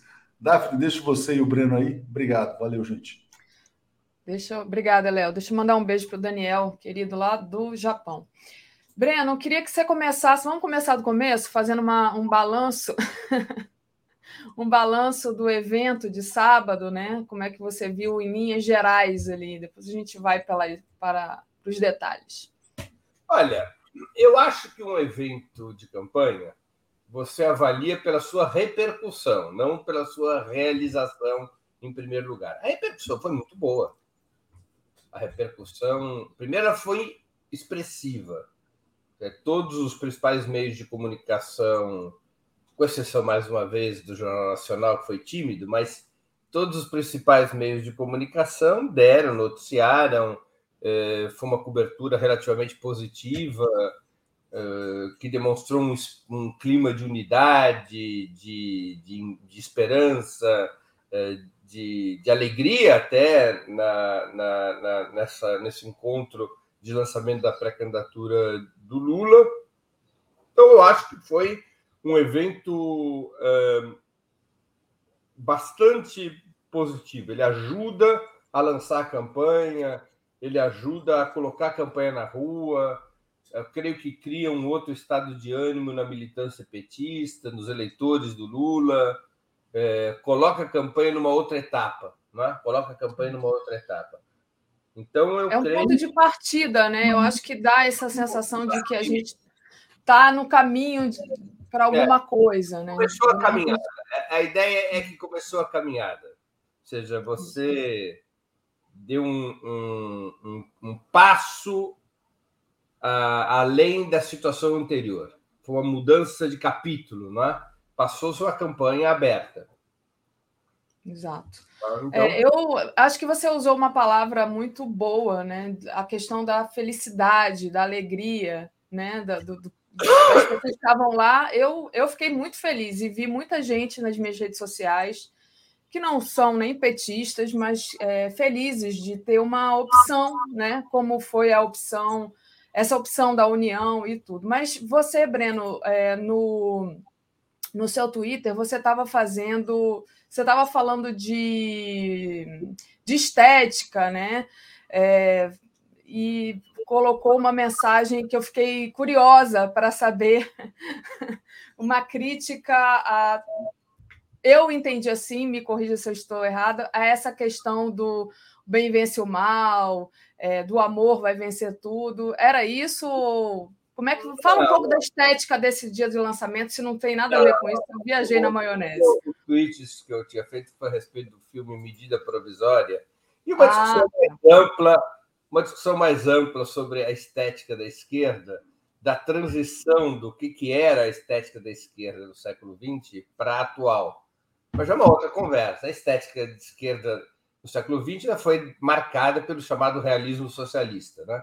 Que é anterior à Revolução Russa, mas se consolida com a Revolução Russa. E era uma estética da força, da classe operária de 3 metros de altura que esmagava né? insetos. Né? Ou seja, era uma ideia de vitória e de é, invulnerabilidade da classe trabalhadora. Era uma ideia de triunfo. A estética do século XXI, especialmente na esquerda latino-americana, é uma estética da dor, do sofrimento, da compaixão, da empatia, da denúncia. Né? É, é, um, é um choro, né? é quase um tango. É, ah, entendi. Não é, não é de uma classe trabalhadora que vai destruir seu inimigo. Entendi. Então, então vamos falar da estética do lançamento da campanha. Como é que você viu? É... Eu vejo, olha, é, eu creio que positiva, dentro da lógica do que é a estética dominante da esquerda brasileira hoje. É, eu creio que ela foi bastante interessante. Acho que a ideia multicolor ela é forte, ela é boa. O logotipo do evento eu achei um pouco confuso, é difícil entender ali o nome da coalizão. Vamos juntos pelo Brasil, ela, ela é um, ficou um pouco confuso. Mas a, a ideia multicolorida é boa, é forte. Ela foi utilizada no primeiro governo Lula, no primeiro e no segundo governo Lula, no, no logotipo do governo. Ela é uma ideia boa, a ideia multicolorida. Acho que esse, essa, que a combinação é, de elementos formais com elementos informais, ela é também permite uma comunicação moderna né? Agora, ainda está se desenhando a estética dessa campanha. Né? É, eu acho que o vídeo, o momento maior, mais emocionante do, do, do evento foi o vídeo. O vídeo com a reinterpretação de Lula lá, do jingle da campanha de 89. Né? Foi o momento mais emocionante do, do lançamento. É, é um evento que também combina elementos racionais com elementos emocionais. Eu não teria meu, meu único reparo é, em relação à estética do evento é de que houve uma deformação no palco, uma pequena deformação, uma deformação nem tão pequena assim, para falar a verdade, mas que assim, muito peso para os partidos políticos, e alguns deles são completamente inexpressivos. Então você ocupou o centro do palco com presidentes de partidos como é, PV, que ninguém conhece, Solidariedade, eu teria, eu acho que a estética da, da, da, do palco deveria ser diferente. A começar com um destaque maior à ex-presidenta Dilma Rousseff. Que, né? que foi aplaudida, né? Que todo mundo. Que, segundo a avaliação de muitos, foi a personagem mais aplaudida do evento. É. Né? Então, eu acho que o palco deveria estar ocupando o centro do palco o ex-presidente Lula e a ex-presidente Dilma. Ali deveria ser o centro do palco. Muito bom. Uma ideia, inclusive, forte de que a vitória de Lula é a derrota do golpe de 2016. Então, é, o único reparo que eu faria era esse, ou seja, eu acho que o palco foi o centro do palco não foi bem organizado. Ele uhum. deveria ser o centro do palco o ex-presidente Lula e a ex-presidente Dilma. Se estivesse ali o companheiro de chapa do Lula, Geraldo Alckmin, também ocuparia o centro do palco. Então, nós teríamos três personagens no centro do palco: o ex-presidente Lula, a ex-presidente Dilma e o ex-governador de São Paulo, Geraldo Alckmin. Deveriam ocupar o centro de palco, do, do palco. Num segundo lugar, os partidos, junto com os movimentos, os principais movimentos sociais. Não é? Em terceiro lugar, os demais coletivos e representações. Então, eu acho é o único reparo estético que eu faria diz respeito ao papel da ex-presidenta Dilma Rousseff. Perfeito. E essa configuração do palco. E não, aquele vídeo também, o primeiro vídeo, tinha uma referência a São Francisco. É alguma coisa para atrair os católicos ou não, não tem nada a ver? Você, você percebeu isso? Não. Não, é. Eu também não tinha percebido, não. Foi o meu companheiro que falou e eu não tinha percebido. Mas, enfim, vamos lá. Discursos, Breno, como é que você viu todo mundo elogiando o discurso do Alckmin, que é um discurso que bate ali na questão da lealdade, que é justamente é, algum debate que a gente travava aqui, né? A militância, principalmente aqui no chat, falava muito essa questão do medo, né? De, de, será que o Alckmin vai ser leal? E o discurso do Lula mais duro ali sendo lido. Como é que você viu? Olha, eu vou botar de lado o tema da lealdade, porque o discurso tá. Temer na convenção de 2010 começou assim: a palavra que rege minha vida é lealdade. Meu Deus. Não lembrava disso, não. Então, isso não. É, eu, eu nunca conheci ninguém que fosse trair que dissesse que não é leal. Aliás, tem a clássica histórica de Pedro. Pedro é, jurou lealdade a Cristo, Cristo previu que ele iria negá-lo por três vezes, e Pedro, fundador da Igreja Católica, negou a Cristo por três vezes. Então, a história da lealdade é, não pode ser autorreferente. Né? Eu nunca vi ninguém que deixará de ser leal e dizer: olha, eu não vou ser leal. Né? Então, não, não, não acho que seja esse aspecto. De toda maneira, feito este reparo de que a gente não deve se deixar enganar pelas palavras, até porque as próprias as, as pessoas traem suas próprias palavras em primeiro lugar. Né? Muitas vezes elas traem suas próprias palavras. Eu não acho que o Temer, em 2010, se preparava para dar um golpe. Eu acho que ele acreditava na história da lealdade. As pessoas vão mudando conforme as circunstâncias históricas. Mas, é, a parte disso, eu acho que o discurso do Alckmin foi um bom discurso, sendo quem ele é. Ele fez um discurso de um liberal é, que está estabelecendo um acordo com a esquerda, na condição de força minoritária. Então, acho um discurso é, bom no conteúdo e na forma. Eu acho até que, em termos de expectativa e realização, o discurso do Alckmin foi superior ao do Lula. Porque ele provocou uma. foi além da expectativa. Né?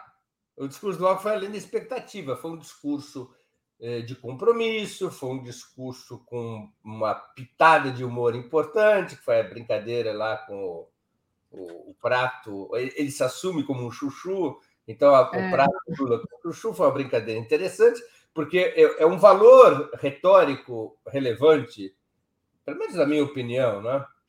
É quando a pessoa é capaz de rir de si própria, né? A gente não se deve levar a sério quem se leva muito a sério, né? Porque fica sempre uma coisa arrogante, pernóstica.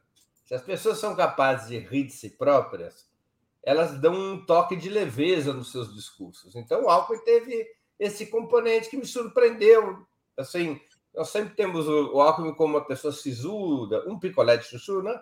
E ele foi capaz de rir de si próprio. Então é um discurso, claro, um discurso de um liberal.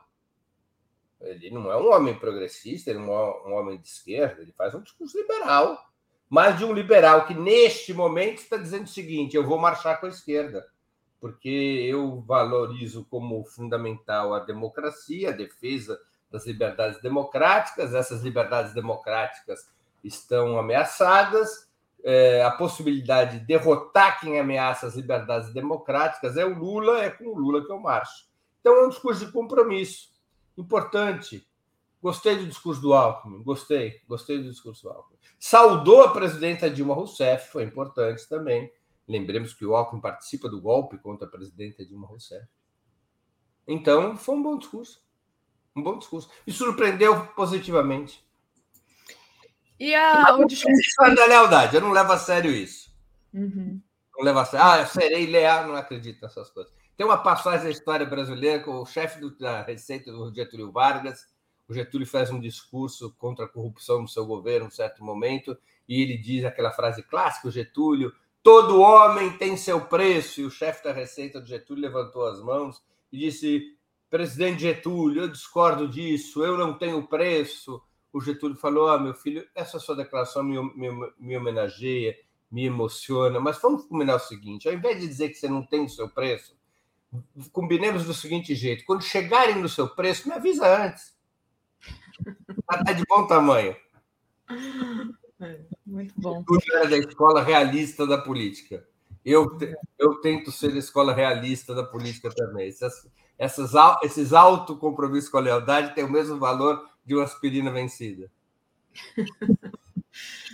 Bom, Breno.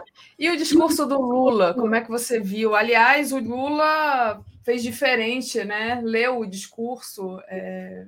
Normalmente ele fala livremente. Como é que você viu o conteúdo e a forma? Daphne, foi um bom discurso. Foi dos melhores discursos do Lula? Não.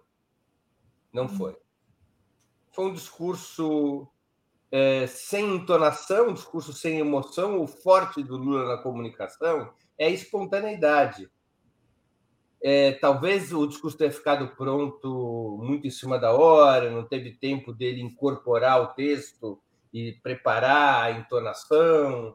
É, eu não entendo muito bem por que ele decidiu ler o discurso no papel e não num teleprompter que deixaria os braços dele livre e, portanto, ele teria mobilidade de palco. Isso facilita sempre a entonação. Quando você fica preso nas folhas de papel, a tua tendência é ser protocolar. Tá?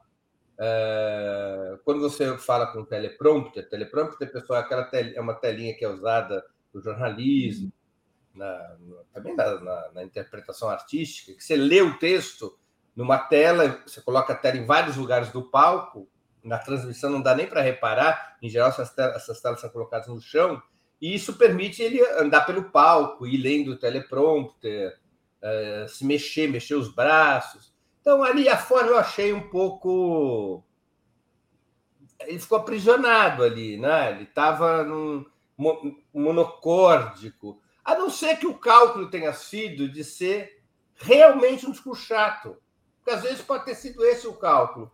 Eu quero fazer um discurso moderado no conteúdo e na forma. Eu não quero um discurso exaltação. Eu não quero um discurso que possa, que eu, no qual eu saia do tom em determinadas passagens e rompa esse ambiente de moderação e pacificação que é o eixo que, que o Lula tem buscado criar concordemos ou não com esse eixo, é o eixo que está sendo buscado criar. Um eixo de moderação e pacificação que permita ampliar, ou, supostamente ampliar o alcance do discurso do Lula para setores mais ao centro. Então, pode ter sido proposital essa, esse discurso monocórdico. Ou seja, eu vou fazer um discurso chato eu vou fazer. É, um... Acho que não chegou a, a, ser chato, né? Mas não foi aquele discurso inflamado. Comparativamente, um discurso chato, porque nós estamos falando do maior comunicador de massas da história do país, um dos maiores oradores do mundo. Então, é assim, se, quando a gente, na minha geração, né? Você viu o Pelé jogar. Quando o Pelé jogava no padrão de um Maradona, a gente achava chato. Ó, a discussão aqui. Já achava chato, já achava assim um futebol. O pessoal vai começar a querer comparar Pelé e Maradona, vai fugir da pauta aqui. Futebol, futebol cotidiano. Então, Maradona, uhum. um pouco, Maradona, evidentemente, que era acima do cotidiano. Mas quando o Pelé tá, jogava como um craque comum, era chato. Às vezes acontecia dele estar num dia em que ele jogava como um jogador, um craque comum. Porque uhum. não acostumados a ver o Pelé fazer grandes jogadas. Em relação ao Lula, a mesma coisa. Como eu disse no início, Daphne, é uma questão de expectativa e realização. Toda vez que o Lula for discursar, a expectativa é sempre muito alta. É, com certeza. Ele é autor de grandes discursos. Comparando o Lula com o próprio Lula, foi um discurso mais chato. É. é um discurso que teve mais aplausos no início do que no final. Mas, mas eu, talvez seja essa a questão, né? a questão. talvez tenha sido proposital, ou seja, fazer um discurso ameno, um discurso tranquilo, um discurso que não encandecesse o país, um discurso que esfriasse a temperatura. Pode ter sido esse o cálculo. Eu, eu não tenho. Se foi esse o cálculo, ele foi bem sucedido. Foi um discurso cuja repercussão no país foi de um discurso moderado. Não foi de um discurso inflamado.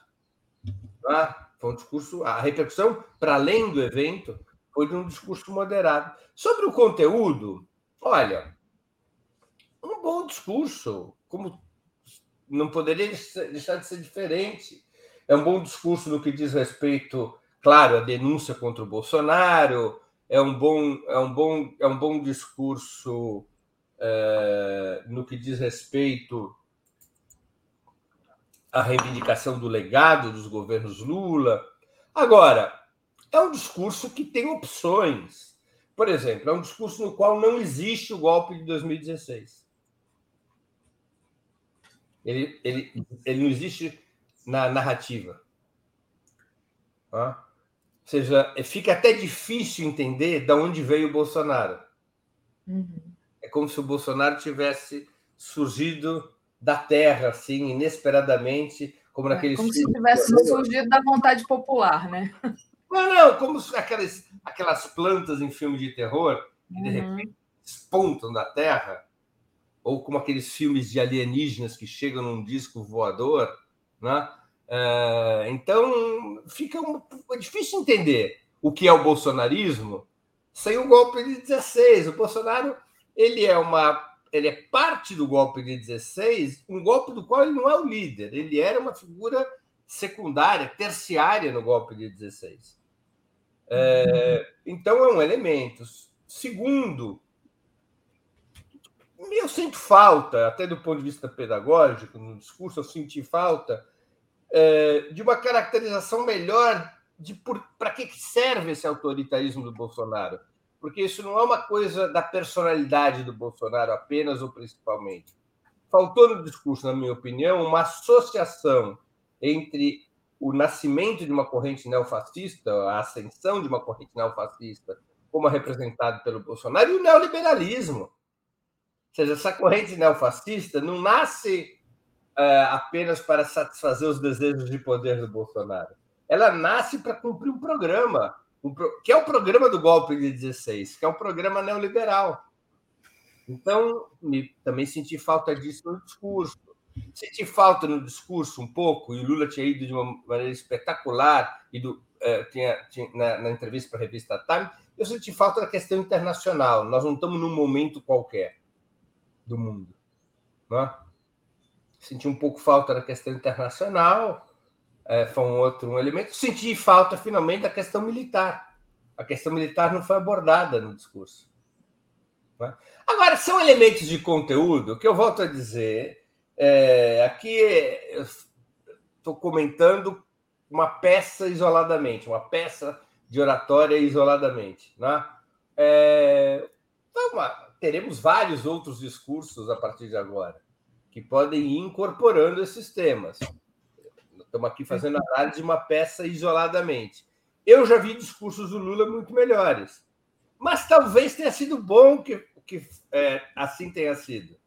Porque, Sim. por exemplo, permitiu uma melhor harmonia do Alckmin com a chapa. Porque o discurso do Alckmin adquiriu um destaque que não teria se o discurso do Lula fosse um daqueles históricos discursos que o Lula já fez. É um discurso histórico que o Lula fez? Não, não é. É um discurso comum. É o Pelé num dia de um jogo comum. É, sobre essa questão, né, de talvez tenha sido, deixa eu afastar um pouquinho que meu microfone está dando eco. Talvez tenha sido melhor assim. É, o que a gente vê, por exemplo, é que ficam esperando a grande mídia, né, a, a, a mídia que bate o tempo todo no Lula, é, que o Lula dê ali uma escorregadinha e peguem aquele pedacinho do que seria escorregadinha, que eu nem considero escorregada, mas para atacar qualquer coisa que o Lula diga pode ser usado contra ele. Então, é, eu acho que é disso que um pouco você está falando, e aí eu queria que você emendasse agora e falasse sobre como é que você viu a repercussão na mídia golpista. Mas antes eu queria, rapidamente, Breno, só pedir para o pessoal olhar aí, está escrito é, onde o banner do Catarse ME é, barra 580 dias, que é justamente o documentário do Joaquim que vai tratar dos 580 dias que o Lula esteve preso na, na prisão. Então, quem puder colaborar, a gente já está com quase 78% da nossa meta. Tá? É muito importante trazer esse tipo de informação né? Que, que a história não seja, digamos assim, varrida para baixo do tapete, né? Então tá aí o, a colaboração para o Joaquim. E antes de passar para você também, Breno, queria agradecer ao Jair Lima, que enviou aqui um superchat dizendo: discordo da Dilma no centro. A rejeição da Dilma entre cidadão médio pode contaminar Lula. Lula deveria procurar apoio internacional para evitar golpe. E a Luciane, Luciane Pinto, de Porto Velho, diz: Ateus foi incrível para espíritas e católicos.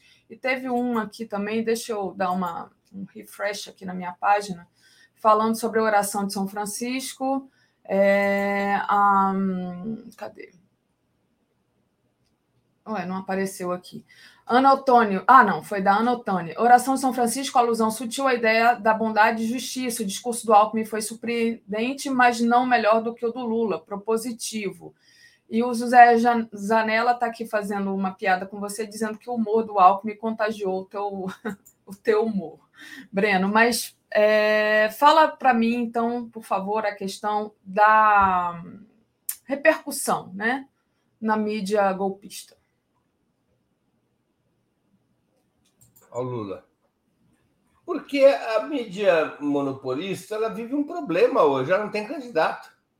Ela não tem um candidato no qual ela possa apostar. Ela está ensanduichada numa situação terrível porque é, a, maioria dos veículos de comunicação é, desse campo, é, essa maioria é anti-Bolsonaro, especialmente a Globo, mas também a Folha, o Estado, são contra o Bolsonaro, mas não são contra o Lula também.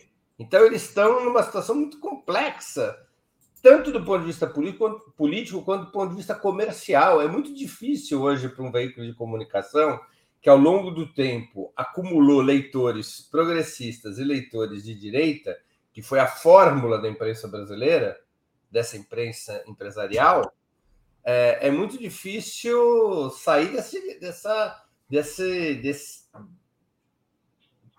dessa contradição no seio do seu público, né?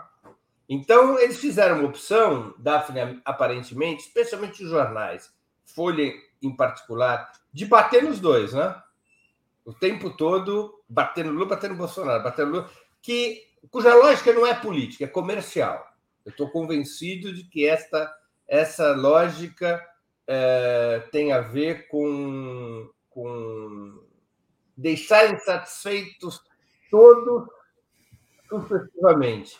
Então, bate no Bolsonaro, para agradar o leitor mais progressista e desagradar o leitor bolsonarista. Em seguida, bate o Lula para res, resultar no efeito inverso, agradar o eleitor de direita e desagradar o eleitor, o eleitor mais à esquerda. Então, eles estão nessa lógica. O discurso do Lula é, ele foi tratado como ok. Não, não houve considerações negativas sobre o discurso do Lula seja, talvez tenha sido esse o objetivo. Talvez o objetivo tenha sido disfarçar o Lula de picolé de chuchu no ato de lançamento da campanha. E, e disfarçar o Alckmin de Lula. Talvez tenha sido um disfarce cruzado. Não? Ou seja, não, como você disse, não criar nenhuma situação que pudesse ser explorada contra o Lula. E por isso o discurso tinha que ser morno no conteúdo e na forma.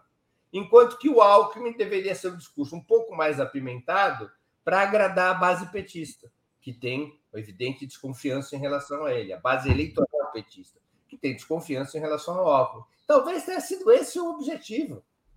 É. E esse objetivo, se foi esse objetivo, o discurso do Lula, é, alcançou, teria alcançado o que se propunha, ele foi é, incorporado e repercutido pela imprensa monopolista como um discurso ok, tá bem, moderado, não está nos ameaçando, está contra o Bolsonaro, mas não tá, não, tá, não fez nenhum, nenhuma exposição programática que fira nossos interesses.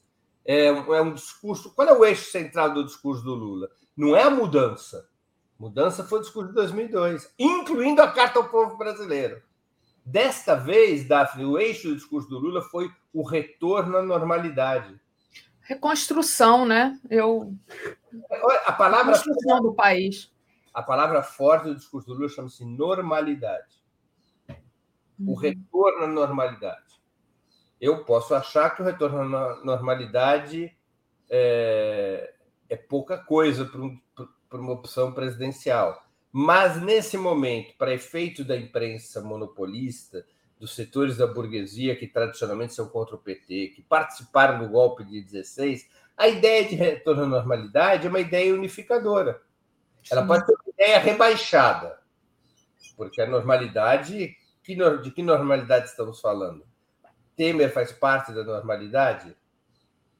Não é? é a normalidade pré-Bolsonaro. É, é, uma, é uma ideia de restauração, não é uma ideia de transformação.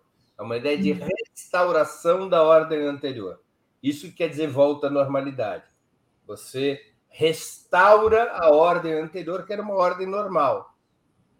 Então, essa foi a lógica do discurso. E, e esse objetivo, restaurar a normalidade, é, é, um objetivo que atende os interesses de amplos setores, incluindo setores que participaram do golpe de 16, que consideram até que o golpe fazia parte da normalidade, mas não Bolsonaro. Bolsonaro é um exagero, ele está fora da normalidade.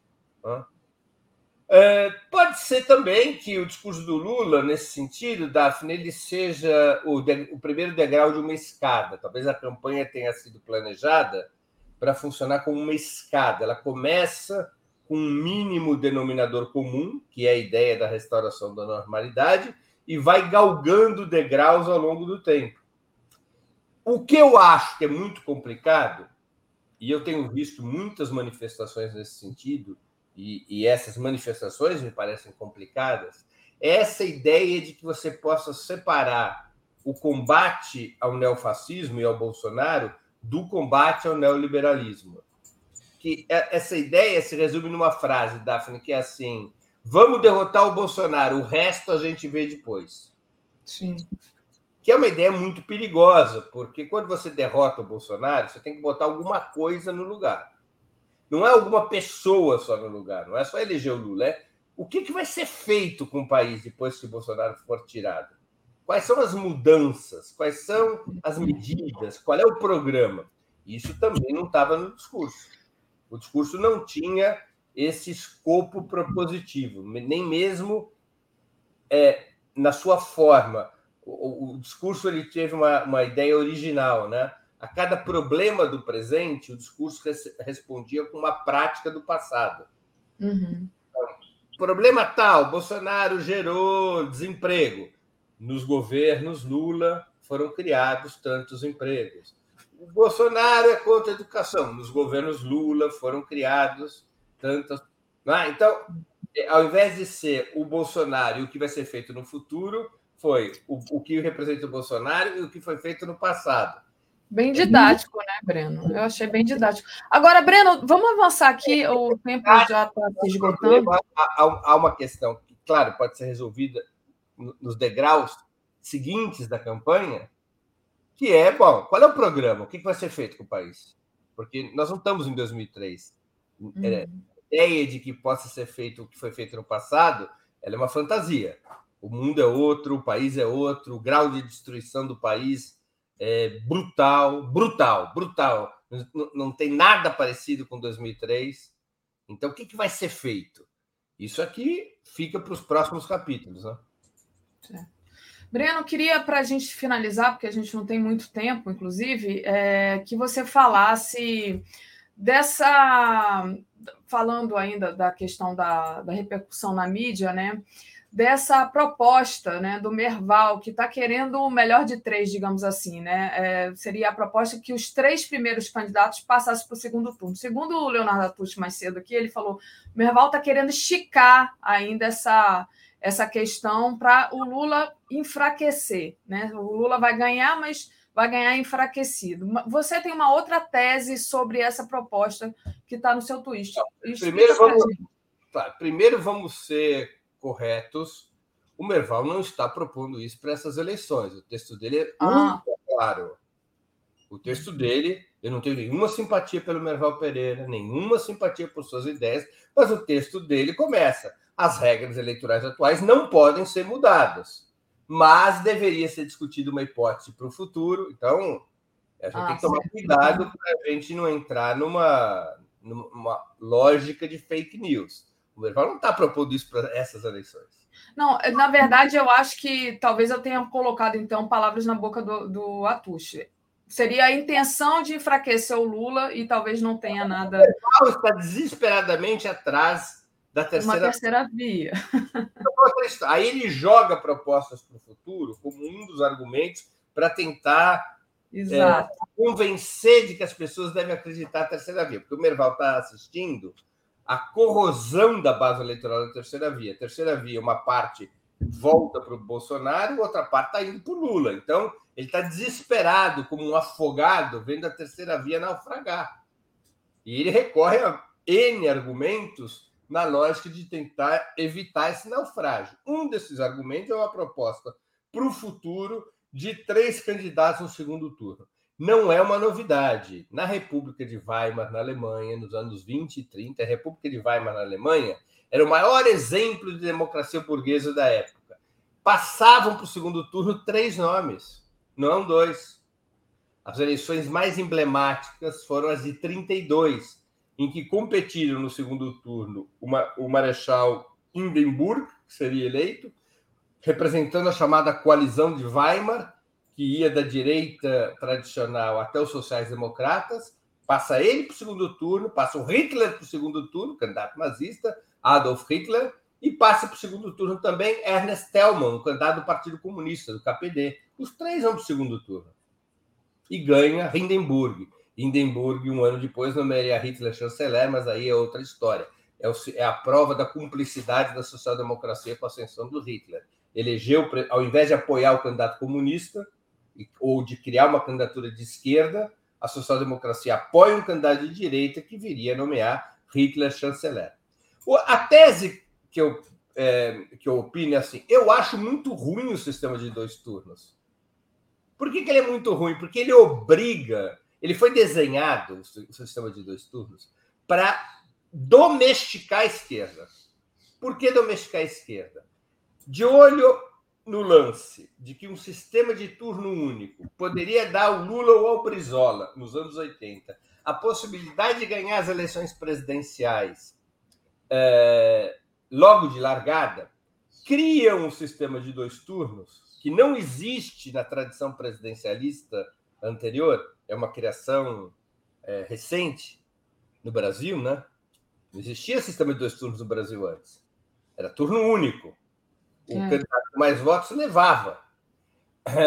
Porque o sistema de dois turnos obriga um candidato da ponta esquerda ou da ponta direita a correr para o centro. Você faz uma campanha pela esquerda no primeiro turno e faz, você tem 35, 40% dos votos. Não foi possível você, você, você sair eleito. No segundo turno, você tem que fazer acordos ao centro. Você tem que fazer concessões programáticas para poder vencer as eleições. Então, era uma engenhoca, é uma engenhoca destinada a amansar a esquerda. Naquela época. Para ir para o centro. Para ir para o centro. Naquela época não havia ameaça da extrema-direita. A ditadura estava derrotada, mas também a extrema-direita, teoricamente, teria que vir para o centro para ganhar. O que o Bolsonaro não fez em 2018. Mas aí já é uma outra história. Tendencialmente, esse sistema ele cria uma força centrípeta, ou seja, arrasta todas as forças para o centro por conta dos dois turnos. É uma deformação da maioria o sistema de dois turnos. Porque quando uma força de esquerda, por exemplo, tem 35, 40% dos votos no primeiro turno, e ela tem que caminhar para o centro para poder chegar a 50%, ela está virando as costas para aqueles 35, 40% que votaram na esquerda exatamente porque a esquerda era de esquerda, né? E não de centro senão teriam votado num candidato de centro. Então, o sistema cria uma deformação da maioria. Eu acho que ele tem que ser reformado. Eu não tenho. A minha simpatia não é pela proposta do Merval. A proposta do Merval, em certas condições, poderia desmontar a armadilha centrista. Mas quais são essas certas condições? É se você tivesse dois candidatos de direita contra um de esquerda. Se você tiver dois, um candidato de centro, um de... Eu, eu prefiro uma outra proposta. Eu acho que nós devíamos ter. Eu prefiro duas outras propostas.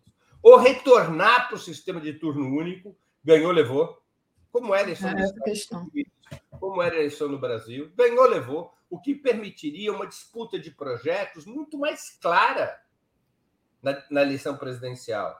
Porque não ia ter segundo turno. Quem ganhar, levou.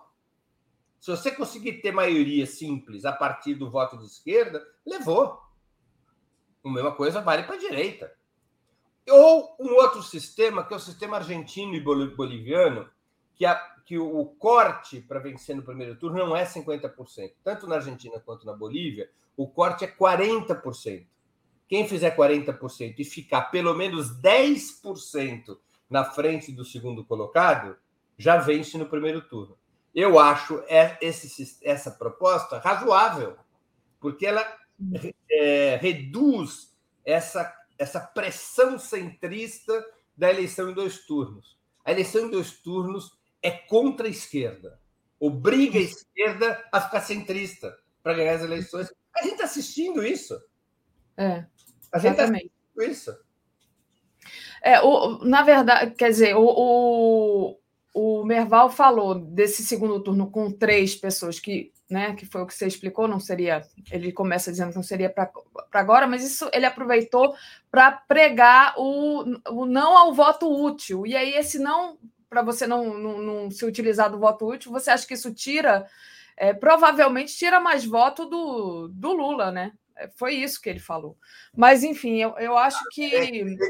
Na eleição atual, tiraria numa outra eleição futura, pode não tirar. Estou dizendo, a fórmula de três candidatos, ela teoricamente permite, mas eu não acho que seja melhor. Eu acho que a melhor é ou faz turno único de eleição presidencial, como era no passado, ou reduz o ou abaixa o sarrafo, em vez de 50%, 40%, com pelo menos 10% na frente do segundo colocado.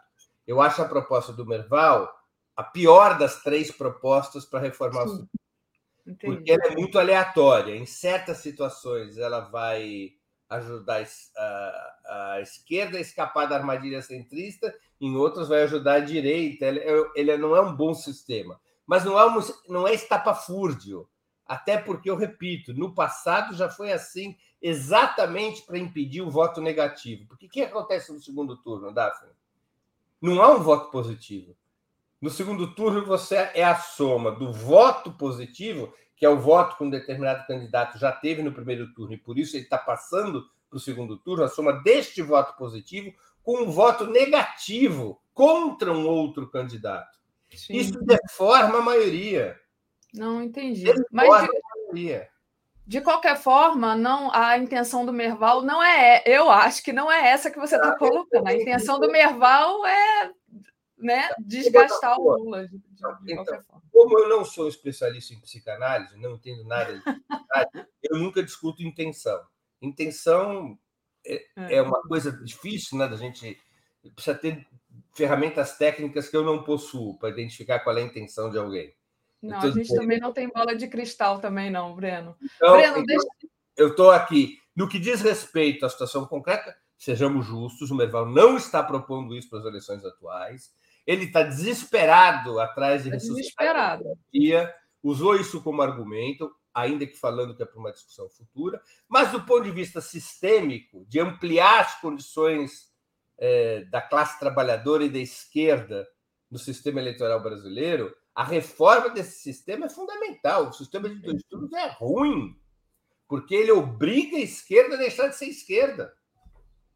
É, desde quando que tem dois turnos? Refresca aí minha memória, porque eu não, não me lembro. Desde quando tem?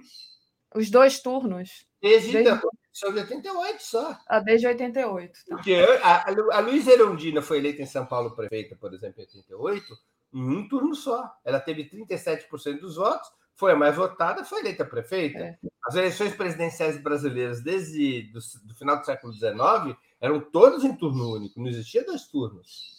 Uhum. É, não, tá bom. Eu não me lembrava mais disso. É... Deixa eu ler aqui e pedir para você trazer a programação é, dessa semana do Ópera Mundi. Queria agradecer ao Gilberto Cruvinel, que está sempre aqui com a gente, que mandou o superchat, e ele diz assim: é, a proposta do Merval, três no segundo turno, sendo um deles obrigatoriamente do PSDB. Obrigada, Gilberto. Marcelo, Tiago dos Reis e Wilson Ferreira, Plantão Brasil e Cinegano, Cineganose, respectivamente, deveriam participar do planejamento dessa campanha do Lula. O, o Tiago dos Reis parece ter que sair do país, né, gente? Uma coisa assim complicada. Eu acho que ele escreveu é cinegnose. Ele escreveu errado e eu estava lendo errado. Li Oliveira, a estratégia de reconstrução. Oi? Quem teve que sair do país e por quê? Tiago dos Reis, eu ouvi, eu ouvi falar que ele tinha, tinha saído do país. É um rapaz de São Paulo que morava aqui, se não me engano, em Maceió. Pode ser que eu esteja falando besteira, que eu fui pega de surpresa aqui. Por que e... que sair do país? Não entendi. Ameaça de morte, essas coisas. É... Deixa eu terminar de ler aqui. A Ali Oliveira, a estratégia de reconstrução provavelmente ainda não tinha sido discutida até ontem com o próprio Alckmin. Não era conveniente detalhar ali. A Verônica é, Nascimento, que o eleitor de Cironé tenha mais inteligência emocional que ele. Liquidaríamos essa fatura maldita no primeiro turno. O PIG opera a todo vapor com seus serviçais. A Luciene Pinto diz que gostou da fala do Matheus Leitão da Veja. É, e ali, Oliveira, se Lula enfatizasse o golpe de 16, teria afetado negativamente a história recente do Alckmin. E, então, Breno, passo para você, por favor, trazer a sua programação da semana. Muito que bem. É, primeiro eu vou falar do 20 Minutos, que é sempre às 11 horas da manhã. Começando por hoje mesmo, Daphne. Às 11 horas hoje eu vou entrevistar um dos mais respeitados economistas brasileiros. Ele foi representante do Brasil no Fundo Monetário Internacional entre 2007 e 2015, depois foi diretor do NBD, o Banco dos BRICS, entre 2015 e 2017. Ele é o Paulo Nogueira Batista Júnior. E o tema do programa de hoje é por que o Brasil ficou para trás? Ou seja, por que, que o Brasil se desindustrializou? E, recentemente, por que o Brasil, que chegou à sexta economia do mundo, hoje é a décima segunda ou a décima terceira? E como fazer para reverter esse atraso brasileiro, esse novo atraso brasileiro? Então, Paulo Nogueira Batista Júnior, hoje às 11 horas da manhã. Amanhã, às 11 horas, ao 20 minutos análise, eu vou fazer uma exposição. Lula está certo sobre a guerra na Ucrânia? O Lula deu uma declaração polêmica na revista Times, responsabilizando, criticando a, a ofensiva militar do Putin, mas responsabilizando os Estados Unidos, a OTAN e o Zelensky pela guerra, em função do expansionismo norte-americano e da OTAN eh, rumo às fronteiras russas. Então, vamos conversar se o Lula está certo sobre a guerra na Ucrânia, ou se ele está errado. Vamos aqui analisar a posição do Lula na entrevista da revista Time. Na quarta-feira, às 11 horas, eu vou entrevistar o Alisson Mascaro. Estado de Direito é bandeira de esquerda? A esquerda fala muito hoje de Estado Democrático de Direito, que é uma expressão do liberalismo. Mas essa luta pelo Estado de Direito é uma bandeira de esquerda? Em que circunstâncias? Como? Vou entrevistar o jurista Alisson Mascaro, um jurista de formação de esquerda, marxista, sempre muito crítico do liberalismo a esse respeito. Finalmente, na quinta-feira, no 20 Minutos Internacional, vou entrevistar o jornalista Pedro Paulo Rezende. Ele é diretor da revista Arsenal, é um grande especialista em questões militares, e o tema não podia ser outro. Qual a situação atual da guerra na Ucrânia? Né? Ou seja, como é que está a situação propriamente militar? Quem está ganhando, quem está perdendo? Quem está avançando, quem está recuando? Quais são os cenários possíveis de desfecho dessa guerra? A Ucrânia, com a ajuda do Ocidente, tem condições militares de resistir, até de vencer a Rússia.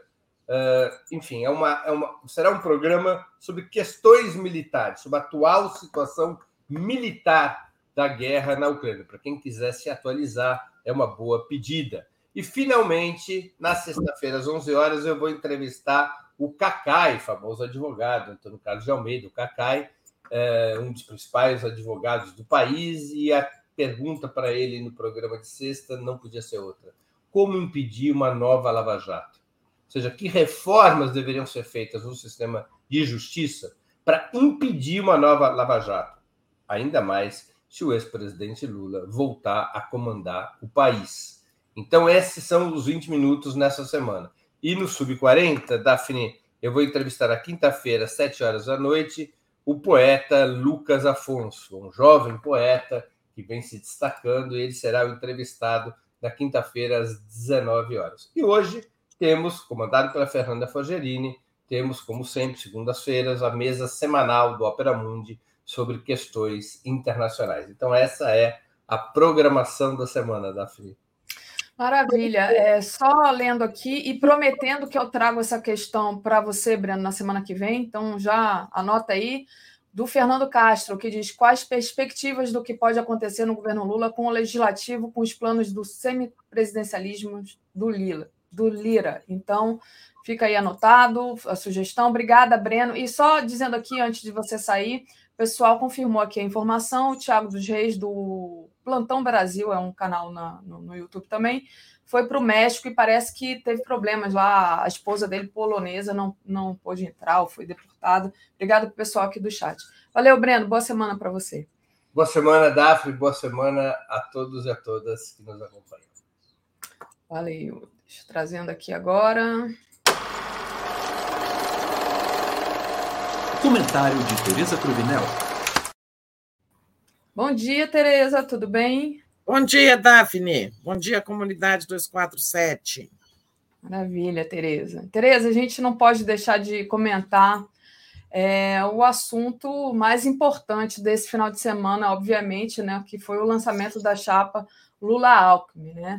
Então, queria que você fizesse um balanço aí é, do que, que você achou, né, de todos os detalhes, é, entre elas, né, os discursos que eu acho que, que são os pontos mais importantes, né? Como que você viu a estética do ato?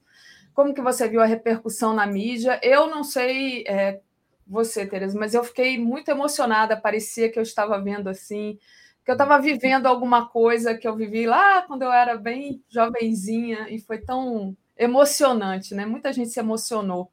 Muitos amigos meus me escreveram que estavam emocionados. Passo para você, Tereza. É verdade. Essas são essas situações em que a gente tem a, clara percepção de um momento histórico, né? É, eu me lembrei muito quando teve aquela chuva de confete.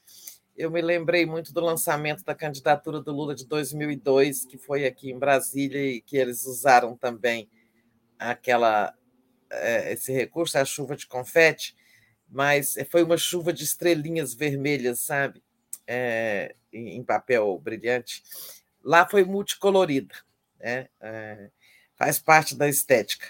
Depois a gente fala disso. É claro que o mais importante, eu achei uma pena o Alckmin ter tido Covid, era um momento que ele devia estar ali, mas que fazer, né? Eu acho que, começando pelo Alckmin, que falou primeiro, é, eu achei um discurso muito correto, assim, muito adequado ao momento, o papel dele, né? O destaque para a lealdade, né? Em que ele praticamente disse: Eu não vou ser um Temer, né? não estou aqui para dar golpe em ninguém. Porque é muita gente que é contrária à, à, à aliança e que fala: Ah, pois é, é, Alckmin vai ser o Temer do Lula e tal. Ele fez um destaque para a fidelidade e para a lealdade, fez um destaque para a importância de superar né, é, divergências quando tem um valor mais alto, a expressão dele, exigindo né, a ação dos democratas, que é a defesa da democracia e tal. É, aliás, sobre os divergentes, o Lula até usou. Sobre a união de divergentes, ele falou, é, ele citou aquela frase de, de Paulo Freire, né? Em algum momento é preciso unir os divergentes para combater os antagônicos, né?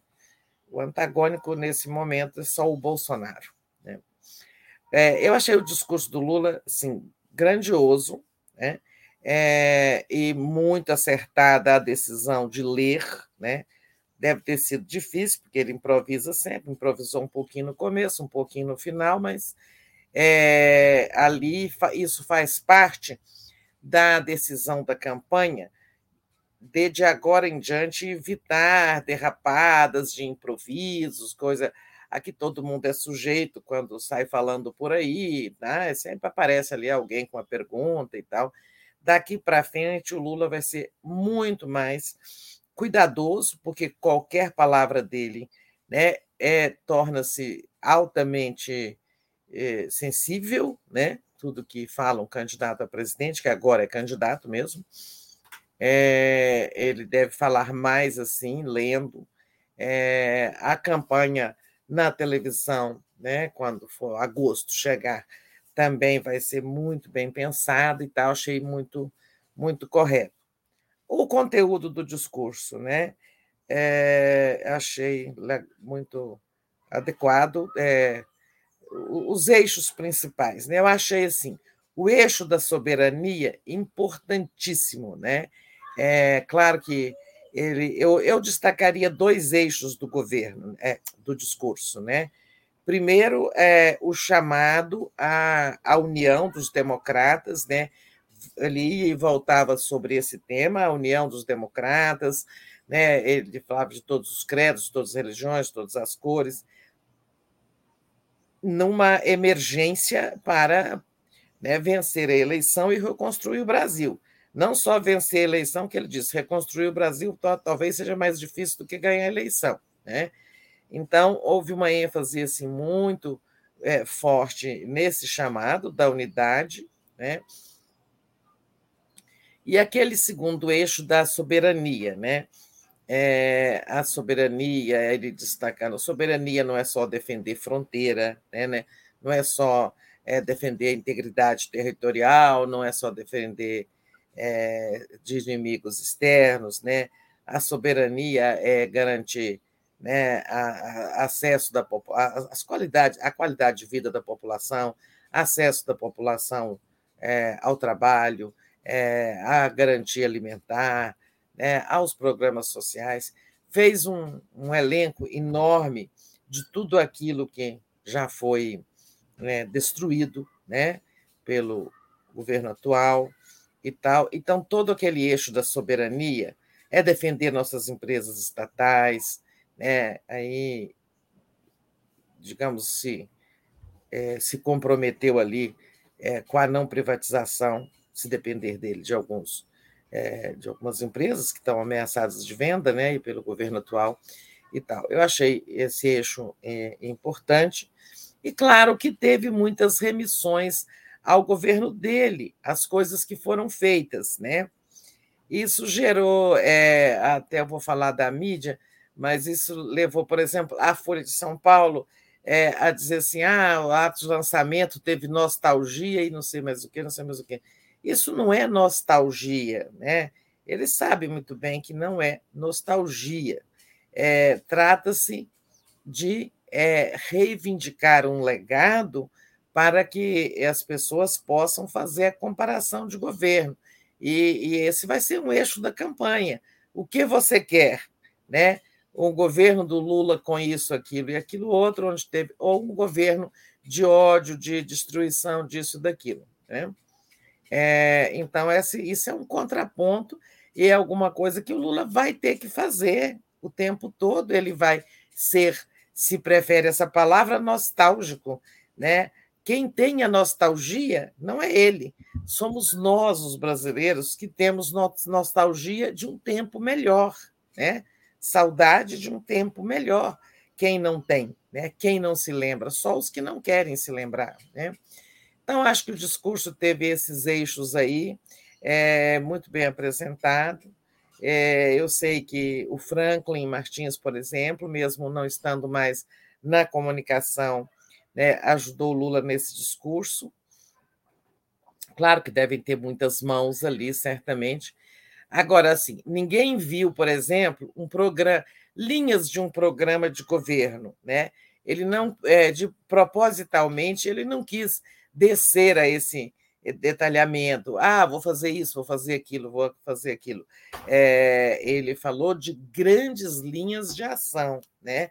É, como seria um governo na sua filosofia, né? nos seus compromissos essenciais. Programa de governo, aí isso é outro momento, é quando ele for lançado. Haverá o momento em que nós teremos outra grande festa, é, um grande evento, para o lançamento do programa de governo. Né? É, isso aí que eu chamei de estética do ato, né?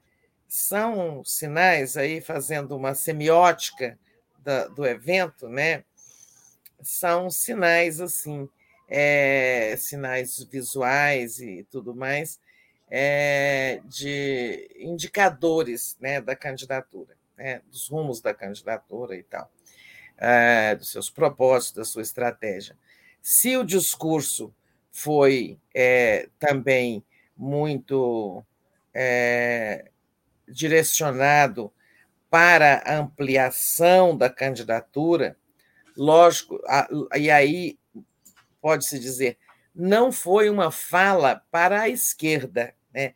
embora muitos dos seus, é, muito do, boa parte do seu conteúdo ele fala para a esquerda, né? mas ele acena também para o centro quando fala de soberania, acena até para os militares, que têm tão né, grande apreço pela, pelo conceito de soberania. Só que na prática eles não estão né, defendendo a soberania quando fazem tudo isso aí aliados ao Bolsonaro. Mas na estética também teve uma, uma preocupação de é, dizer isso, né? Ó, essa é uma candidatura que vai além do PT, essa é uma candidatura é, ampla, esse é um movimento. Né? É, e eu, acho que o principal signo né, é, dessa mensagem foi o uso daquela enorme bandeira do Brasil no fundo do palanque. Né? É, o Lula já disse mais de alguma vez: a bandeira não é deles, vamos tomá-la. Né? E a, aquele fundo ali foi muito interessante é, a, a, como mensagem nesse sentido. Né? Aquela bandeira ali fala da inclusão de todos os brasileiros nessa campanha, fala de soberania, né? fala de defesa nacional, fala de compromisso com o Brasil. Achei muito legal.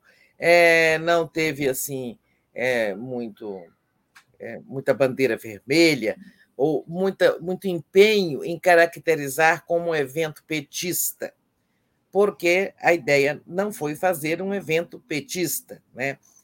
Aí até o Flávio Bolsonaro, na sua amargura, né, frustração, porque eles sabem que foi um grande evento, Flávio Bolsonaro até foi numa postagem dizendo assim: Lula está escondendo o PT. Não é escondendo o PT, Lula está destacando que sua candidatura vai além do PT, né? Vai além, porque já tem sete partidos aliados, porque já tem apoio de muitas pessoas de outros partidos que não estão aliados, mas lideranças importantes já apoiam, né? É, e agora é ir para frente, né, Daphne? Agora é ganhar a estrada, né? como hoje mesmo o Lula já deve estar desembarcando, se já não desembarcou, em Belo Horizonte, né? Onde vai visitar Belo Horizonte, capital mineira, depois vai a Contagem, ali pertinho, e depois vai lá em Juiz de Fora, que é uma região de Minas mais próxima do Rio de Janeiro, costurando, né? costurando campanha.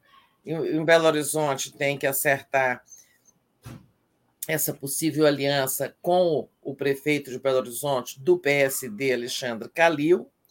Lá tem uma pendência que é eles querem é, o PSD quer ter como candidato ao Senado o senador Alexandre Silveira e o PT quer ter o Reginaldo Lopes, alegando, bom, se a cabeça da chapa já será do PSD, será o prefeito de Belo Horizonte, candidato a governador, o Senado é do PT mas eles o PSD quer também a chapa do Senado. Não sei se o PT vai. É, é só uma vaga, né? De candidato ao Senado. Ou se no fim eles fazem um acordo dizendo cada um lança seu candidato a senador e ganha quem ganhar. Mas, em suma, o Lula vai costurar isso, né? É, ele disse hoje, ele fez uma postagem que eu li agora de manhã no Twitter, é, dizendo: Estou indo para Minas Quero conversar sobre os, com os mineiros, sobre o custo de vida que não para de sair, é, de subir, né? Sobre a, a, reconstrução da democracia, tá, tá, tá, tá, tá, tá. Então, é, agora daqui para frente é pé na estrada, né? Muito bom. A Júnia Lage de Coguerra, que sempre acompanha a gente aqui, tá, tá assim, olha, olê Olê, olê, olá, vou ver luz lá hoje em BH. Então, aí, que legal. Ah, que bom, tô louca, tô louca para o Lula vir para o Nordeste, sabe, Tereza? Eu tava, comecei hoje o programa aqui conversando com o Léo, dizendo que eu estava conversando com os bolsonaristas aqui, e os bolsonaristas ainda estão dizendo que o Lula não, não vai às ruas porque o povo não deixa, senão vão, vão bater nele ou matar ele. Eu falei assim: vocês são loucos, vocês ficam aí na bolha de vocês, não tem nada disso, não. O Lula, o, o povo ama o Lula, e aí eu tô louca para o Lula vir para cá para eu poder também ir ver o Lula e ver. É. A manifestação, queria ter ido para São Paulo, acabei que não fui. Deixa eu aproveitar aqui a. Ah, depois que você lê, eu quero. É, é. Deixa eu só aproveitar e ler aqui então as mensagens. Ao canal Professor Silva Baez. Bom dia, suas lindas. Minha mãe estava triste ontem. O Bozo bloqueou sua aposentadoria pelo Fundo Rural. Lula deveria expor isso em sua campanha.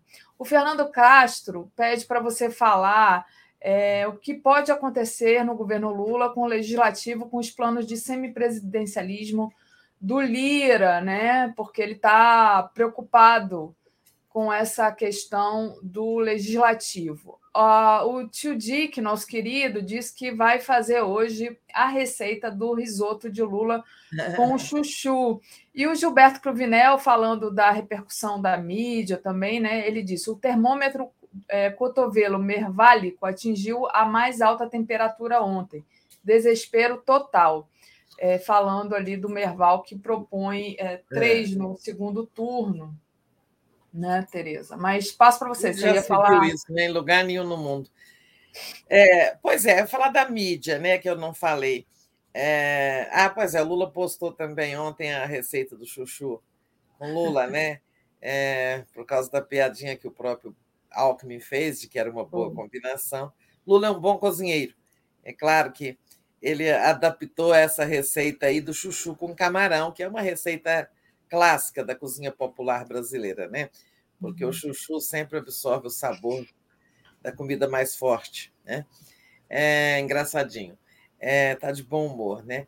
É, assim, e o Lula também, é, outro ponto do discurso é aquela história de que não vai guardar rancor, apesar de, das coisas que aconteceram com ele. Né? O, ele falou: tem trabalho demais para a gente ficar remoendo mágoas e tal. É, em suma, governar para todos os brasileiros, não ter não tem revanchismo, não tem acerto de contas e tal. O Brasil precisa mais é, de coisas mais importantes, né? É, aí a, mas sobre a mídia, né? Claro, teve a Folha de São Paulo com certa amargura ali, dizendo, falando de é, como é aquilo que eu falei, nostalgia, quando na verdade está é, re, revisitando as, o legado dele. É preciso recordar as pessoas, inclusive aos mais jovens que não viveram, uns nem haviam nascido no governo Lula, né, nos dois governos Lula. É, então, fora uma, assim, é, esse tipo de coisa, é o como disse o Gilberto aí, o Merval chegou até propor segundo turno com três, né? Coisa que nunca se viu em lugar nenhum do mundo, né? É, mas, no geral, eu fiquei agradavelmente surpresa com a cobertura, tá? É, eu acho que deram a devida dimensão, teve muito espaço nas televisões, né? Teve cobertura da mídia, assim, claro, tem um reparo ali, outro ali. Dessa vez, eles não encontraram um ponto negativo para, assim, eles chamam de escorregão na casca de banana, né? discurso foi lido, Lula não saiu do script, duas, dois improvisos, mas sem maior é, importância né, sobre o conteúdo geral do, do, da fala. E a mídia não teve nada para dizer, né? É, mas teve muita, teve muita cobertura positiva. Eu achei que, é, sim, fora esses pontos aí, um ressentimento ali, uma frustração de outro ali, tem coisas, tem colunas boas, a coluna do Celso de Barros, do Celso de Barros na Folha de hoje está dizendo: Lula e Alckmin prometem aquilo que o Bolsonaro não entrega, governo, né? Que é claro, é, fica claro isso, sabe? É, o Bolsonaro não governa e tem uma chapa se propondo a governar de fato o Brasil. Achei feliz a colocação do Celso Rocha de Barros, né? É, e outros mais. Achei que, no geral, foi bom.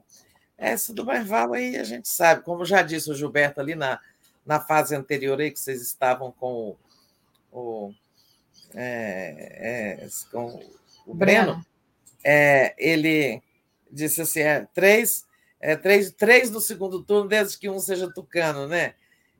Então, é compreensível isso aí. É, quem conhece o personagem sabe, né? Mas, assim, no balanço geral, eu acho que foi feito esse rito de passagem aí, passagem para a condição de candidato, né? E agora pé na estrada. Exatamente, pé na estrada. Rosângela Siqueira entrou como membro aqui do canal, então bem-vinda, Rosângela.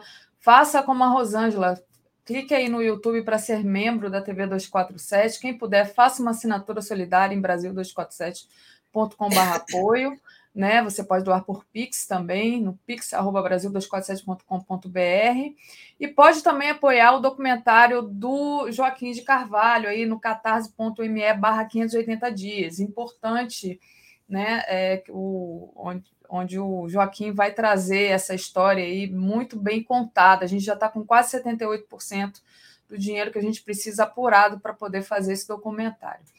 O Daniel Miage diz assim: Sakamoto aventou vitória de Bolsonaro e Haddad. É... Você sabe dessa, dessa coisa que o Sakamoto escreveu? Tereza está por dentro? Não, eu.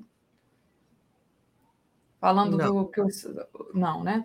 Bom, não, não, Daniel, a gente vai, vai ver aqui, depois a gente comenta, então.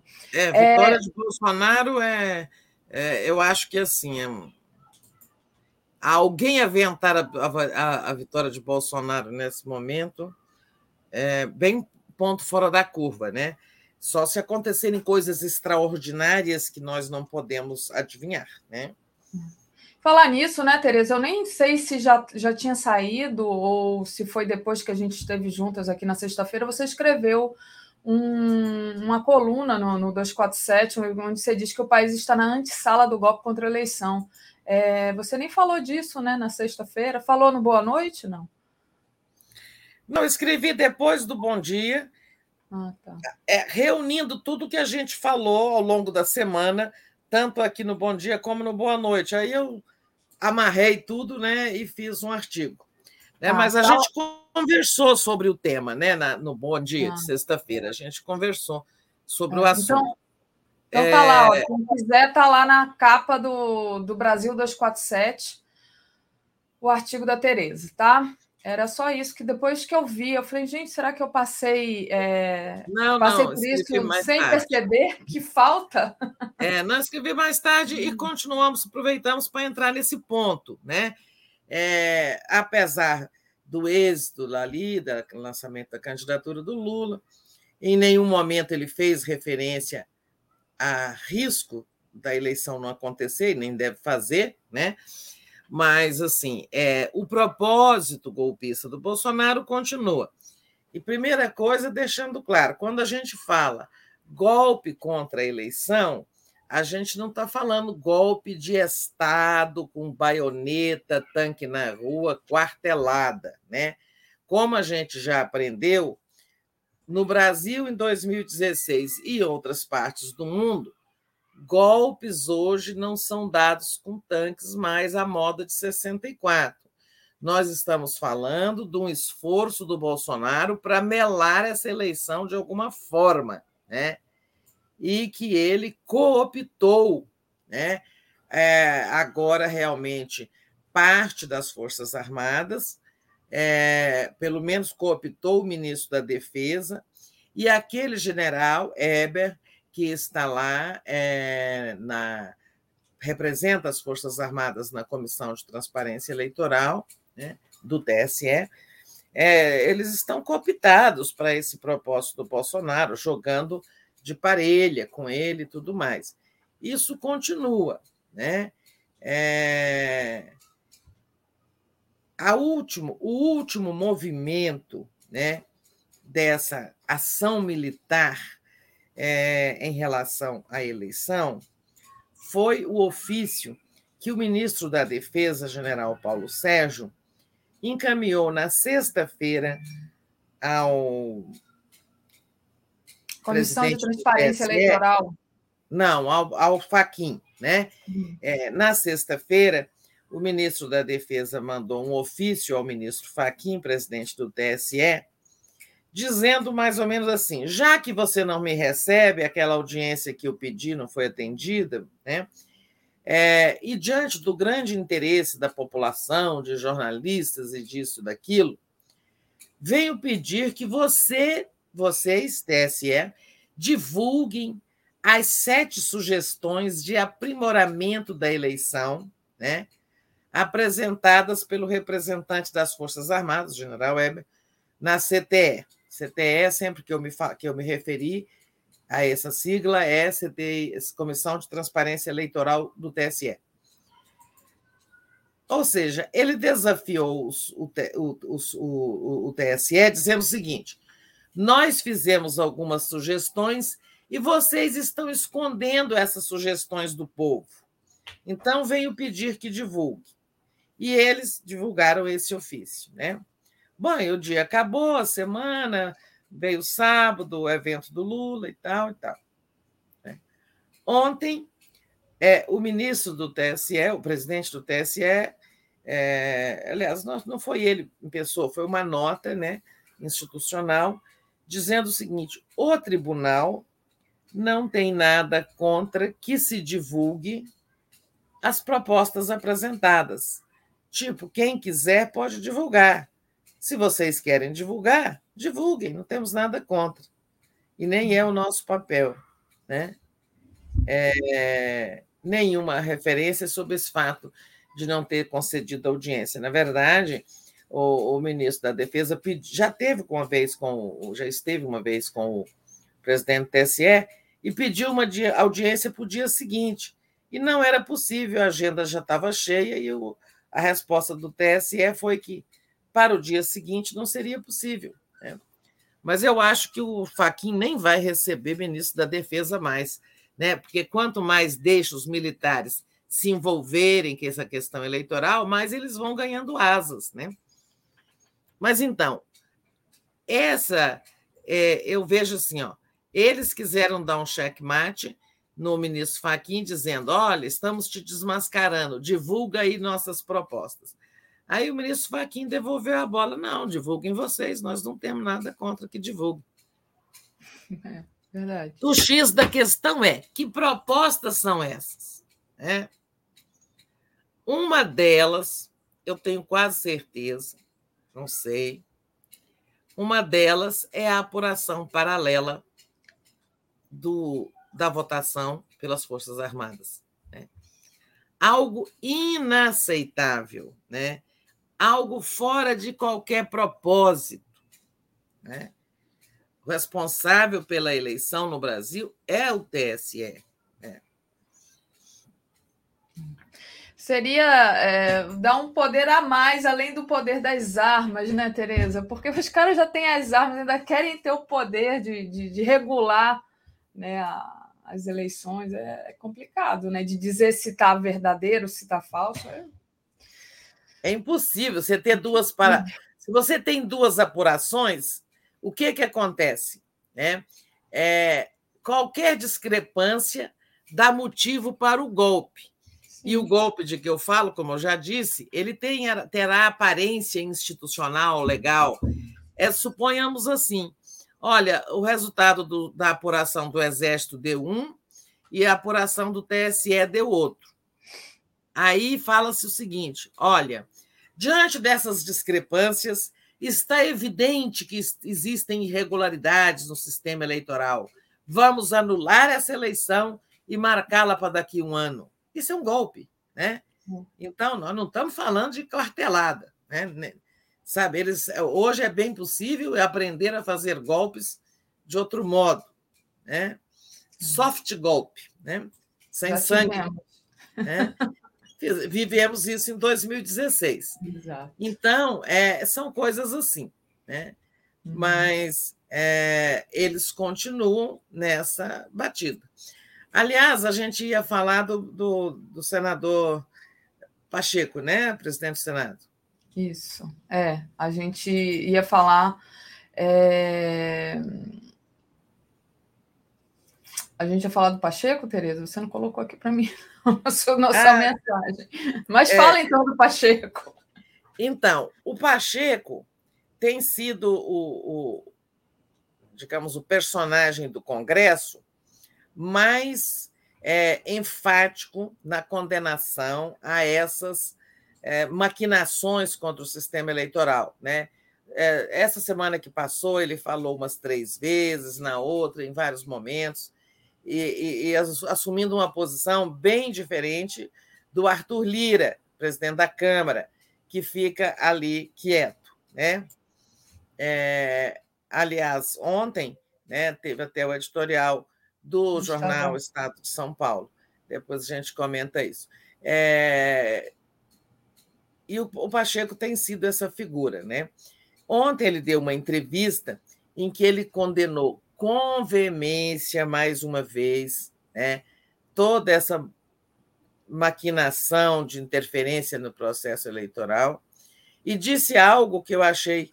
É, ele disse assim: que, olha, candidatos têm que cuidar de suas candidaturas, vai apresentar propostas, né? vai fazer outras coisas. Agora, candidato não tem que interferir no processo eleitoral. Quer dizer, o único candidato que está querendo interferir é o Bolsonaro. Ele nunca cita o nome do Bolsonaro, mas o Bolsonaro é o, é o que, de fato, está é, tá querendo. Né? E ele disse algo muito é, que faz muito sentido e que ninguém havia dito ainda. Né? Ora, quem disputa eleições são os membros do Poder Executivo né? e os membros do Congresso. Né? São disputadas eleições para esses dois poderes. O terceiro poder, que é o judiciário, não disputa eleições, né? É, Entra-se no judiciário por concurso e, para alguns cargos, por nomeação, né? Mas é, ninguém disputa eleição. Quem quiser disputar eleição tem que deixar o poder judiciário, né? Para virar candidato. Isso significa que também por isso, cabe ao poder que não tem participação no processo eleitoral, que é o judiciário, cuidar da eleição. Né? E implica dizer que os dois poderes né, que disputam o processo eleitoral, participam de eleições, têm os cargos derivados da eleição, ninguém desses outros dois poderes deve participar da execução do processo eleitoral, porque eles são interessados. Né? Por exemplo, nessa eleição, o Poder Executivo né, tem o seu chefe, que é o presidente da República, como candidato à reeleição. Né? E as Forças Armadas são subordinadas a esse candidato. Logo, elas têm interesse. Então, do ponto de vista aí, digamos, né, do direito, do Estado do devido processo, não cabe nenhuma participação das Forças Armadas no processo eleitoral, porque elas estão subordinadas a alguém, o comandante em chefe, a alguém que é candidato. Né? Aí teve aquele erro do ministro Barroso. Né? Ele, ele cometeu um erro quando convidou um representante das Forças Armadas a participar da comissão de transparência. É claro que a intenção dele foi boa, vamos pôr um, um representante dos militares aqui, para eles verem que todo o nosso processo é limpo, correto, justo, transparente. A intenção dele foi ter uma testemunha das Forças Armadas a favor do TSE, mas o que ele acabou produzindo foi essa ideia de que elas foram chamadas a participar do processo. Né? É, foi um erro, bem intencionado, mas foi um erro. Então, o Pacheco ontem destacou muito isso, né? e disse que são inadmissíveis ataques ao Supremo, é inadmissível qualquer fala sobre fechamento do Supremo, é que processo eleitoral é com o TSE e acabou, não tem que ninguém mais participar. Eu acho que o Pacheco deixou de ser candidato a presidente, mas está cumprindo bem esse papel aí, é, de defesa do processo eleitoral e condenação a essas, é, sabe, maquinações golpistas aí, para, de algum, de algum modo, no fundo, impedir a vitória do Lula e a sua posse. Sim, é, é, exatamente isso, né? Os militares têm interesse e não podiam sido, nem sido levados em, considera em consideração pelo ministro Barroso, né? E como é. não, estou chamando os militares de porcos, mas como diria minha avó, não se dá bom dia a pouco, né? Quer dizer, se não fala demais, não dá atenção demais a quem não, não, não, não tem que estar ali. É. é, mas é só uma coisa que eu me lembrei aqui. E você já falou, né, Tereza, do, da questão do editorial do Estadão, dizendo que a PGR e o Congresso precisam agir contra essa maquinação ali do Bolsonaro para deslegitimar a eleição. Porque então, como é que você vê essa repercussão dessa mídia que é uma mídia golpista, né, mas que está cobrando alguma coisa aí? É, ela, ela foi golpista naquele momento, tinha seus interesses e tal, mas a gente vê agora pela primeira vez né, um editorial, um editorial dentre os quatro grandes, os três grandes jornais, é, uma, uma manifestação editorial cobrando que o Congresso e a PGR é, se manifestem, né, condenem essa, essa coisa aí, essa conspiração golpista contra a eleição. É, eu acho que assim, a imprensa faz parte da sociedade civil. Né?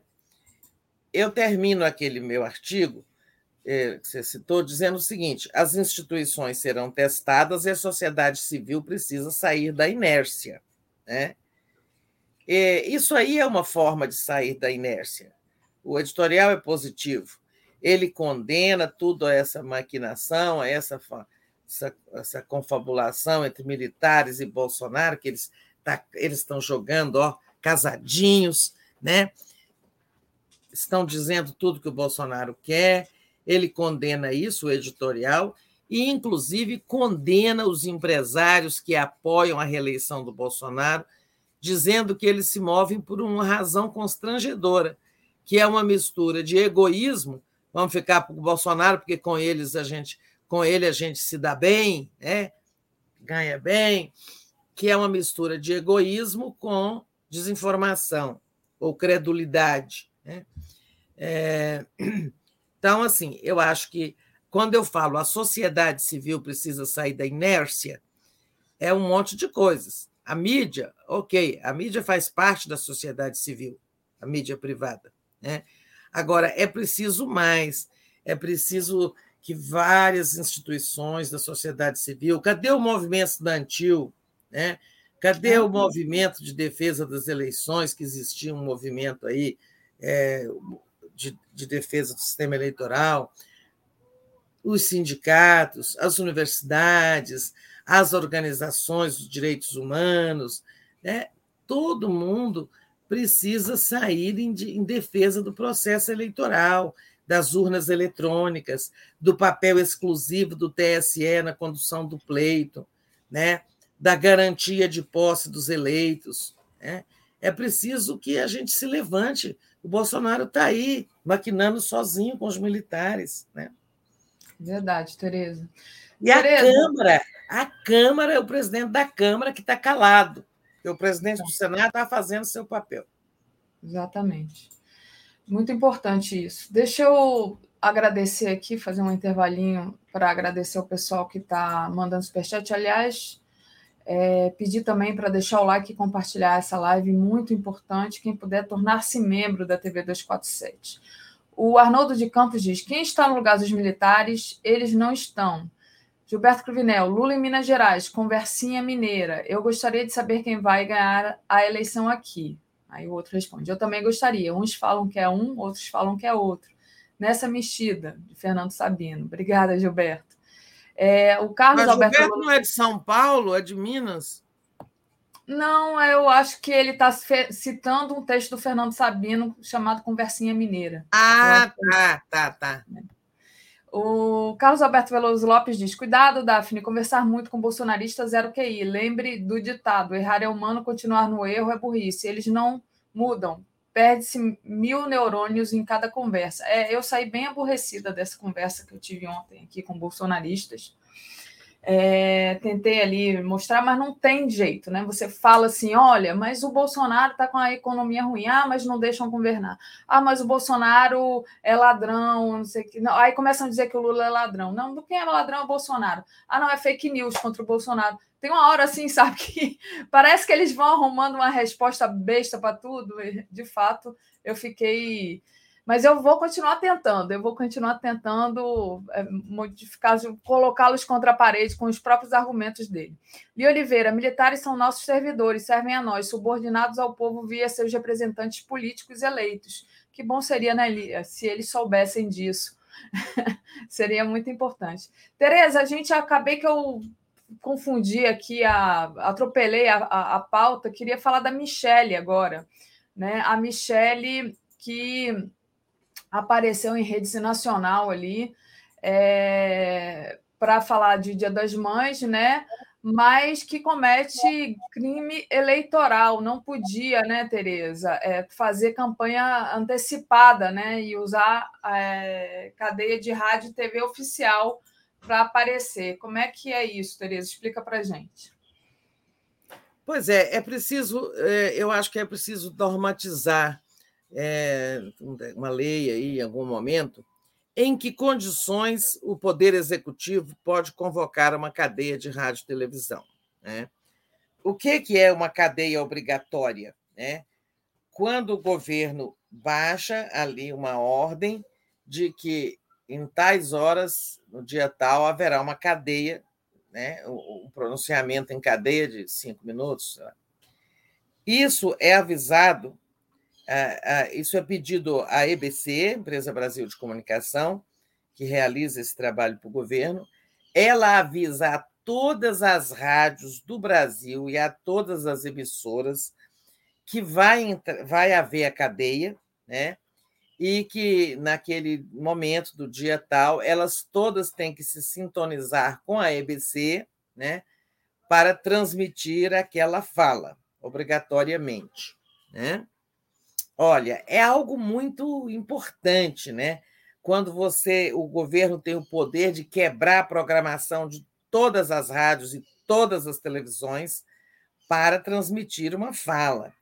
Isso deveria acontecer sim, em, é, para transmissão de, ah, de coisas graves, relevantes, de fato de utilidade pública que o governo precisa falar com o povo, né?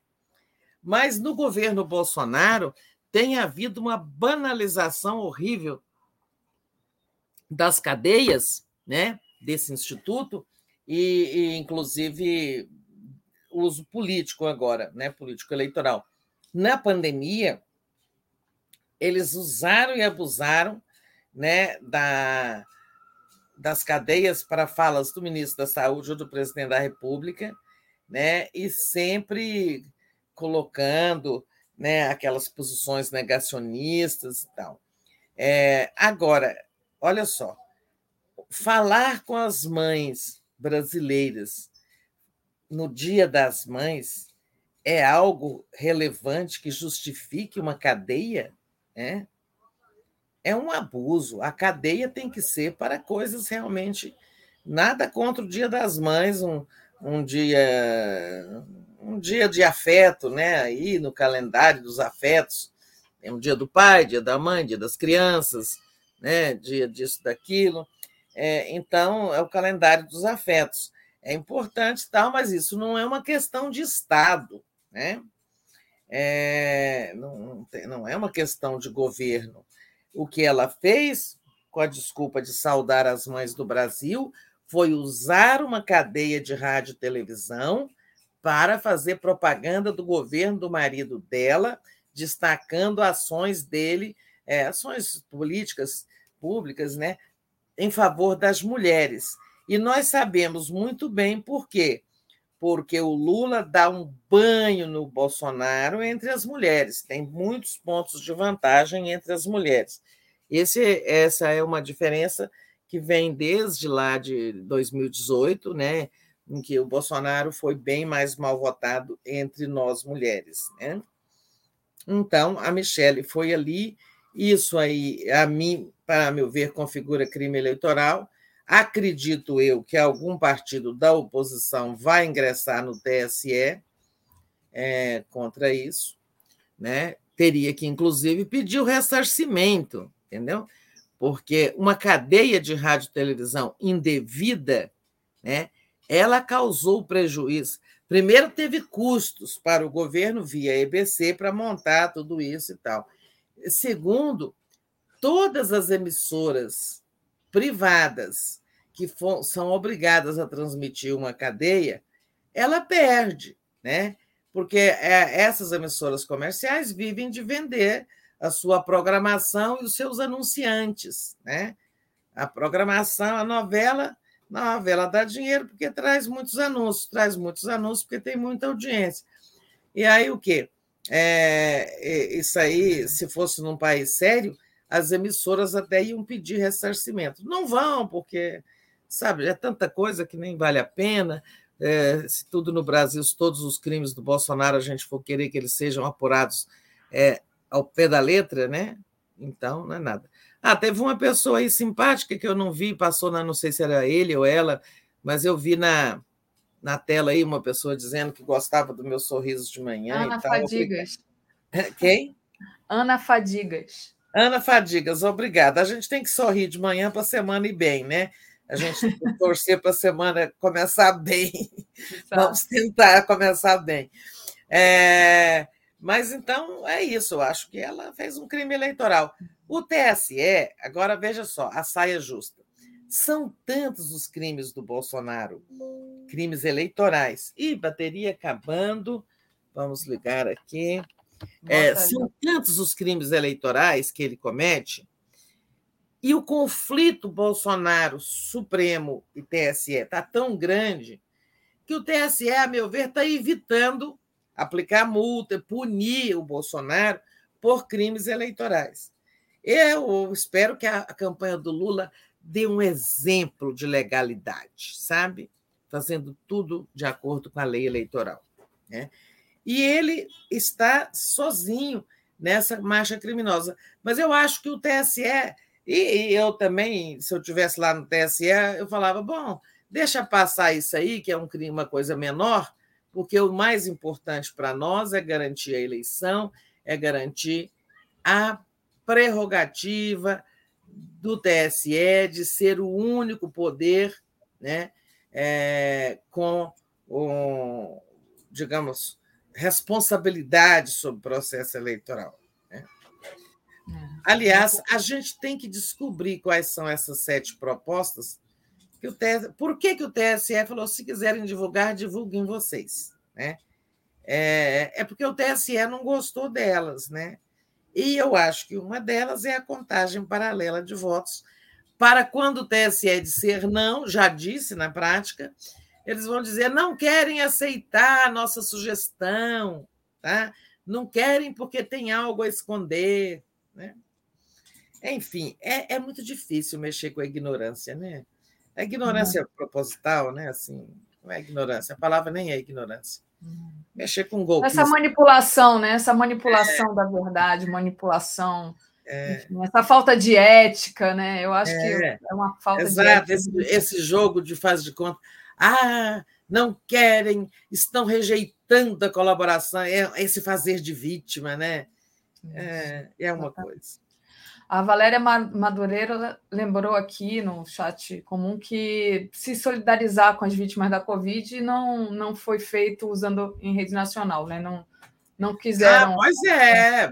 é Por que nunca fez uma rede, uma... quando atingiu 100 mil mortos? Isso uhum. era uma coisa importante, fazer uma cadeia, ir lá, se solidarizar com as famílias, dizer que o governo estava atrás de vacina e de uhum. tudo e tal.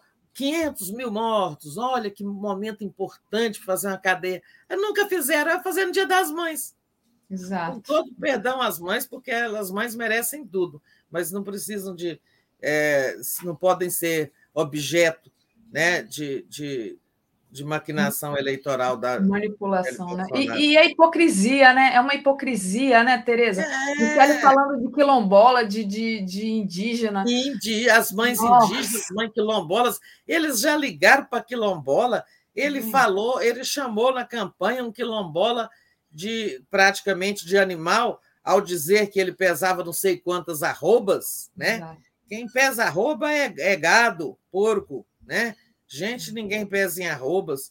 É, nunca ligar. Ah, os indígenas estão aí ó, correndo para tentando aprovar esse projeto que violenta os direitos dos indígenas sobre as suas terras. O Bolsonaro, tal como prometeu na campanha, não demarcou um palmo de terra para os indígenas. Agora vem cumprimentar as mães indígenas, vai tomar banho, né? Não falaram das mães Yanomamis, né, que tiveram lá filha violentada, filho jogado no rio, é, é demais. E os Yanomamis eu... estão sumidos até agora, né? Exatamente, Ninguém achou. Exatamente, é muita cara de pau. Tereza, ainda tem um assuntinho para falar com você que não está na nossa pauta, mas que eu, que eu gostaria que você tratasse. Mas deixa eu só agradecer aqui a Thelma de Souza Ribeiro. Ontem, em conversa com o motorista de Uber, perguntei como estava a conversa entre o grupo. Respondeu que no seu grupo, 200, 200 pessoas, ninguém mais vota em Bolsonaro. Fernando Castro dizendo que Freud explica, dizendo que eu estou dando análise gratuita, e a Maria Cristina, acampamento em Brasília para garantir a posse do Lula. Boa, Maria Cristina. Tereza, o assunto que eu queria tratar com você, que você não está sabendo, vou trazer agora, mas que está na nossa home do Brasil 247, é esse daqui, olha. O governo Bolsonaro é o primeiro a reduzir o valor do salário mínimo desde o Plano Real. Então, pelos cálculos da Tule Prebom Brasil, a perda será de 1,7%. Isso se a inflação não acelerar mais do que o previsto pelo mercado, né? Então, é desde o início do Plano Real, é, todos os governos, né, dois do, do, FHC, dois do Lula, um da Dilma e um da, da Dilma do Temer, né, e o do Bolsonaro, apenas o do Bolsonaro será marcado pela redução do valor real do salário mínimo. Que é uma coisa, inclusive, né, Tereza, para se falar com os bolsonaristas. Eu acho que isso aí é um bom mote para a gente conseguir discutir com essas pessoas que a gente não tem conseguido acessar ainda, né, Tereza? Como é, é que você vê essa notícia? Pois é, o Lula, inclusive, destacou isso, né? A política de valorização real do salário mínimo, né? É, no governo dele foi quando o salário mínimo mais cresceu, né? É, o do Fernando Henrique é, teve ali é, um pouco, alguns anos, além da inflação, alguma coisa, teve sim, não foi tão expressivo quanto no do Lula, né?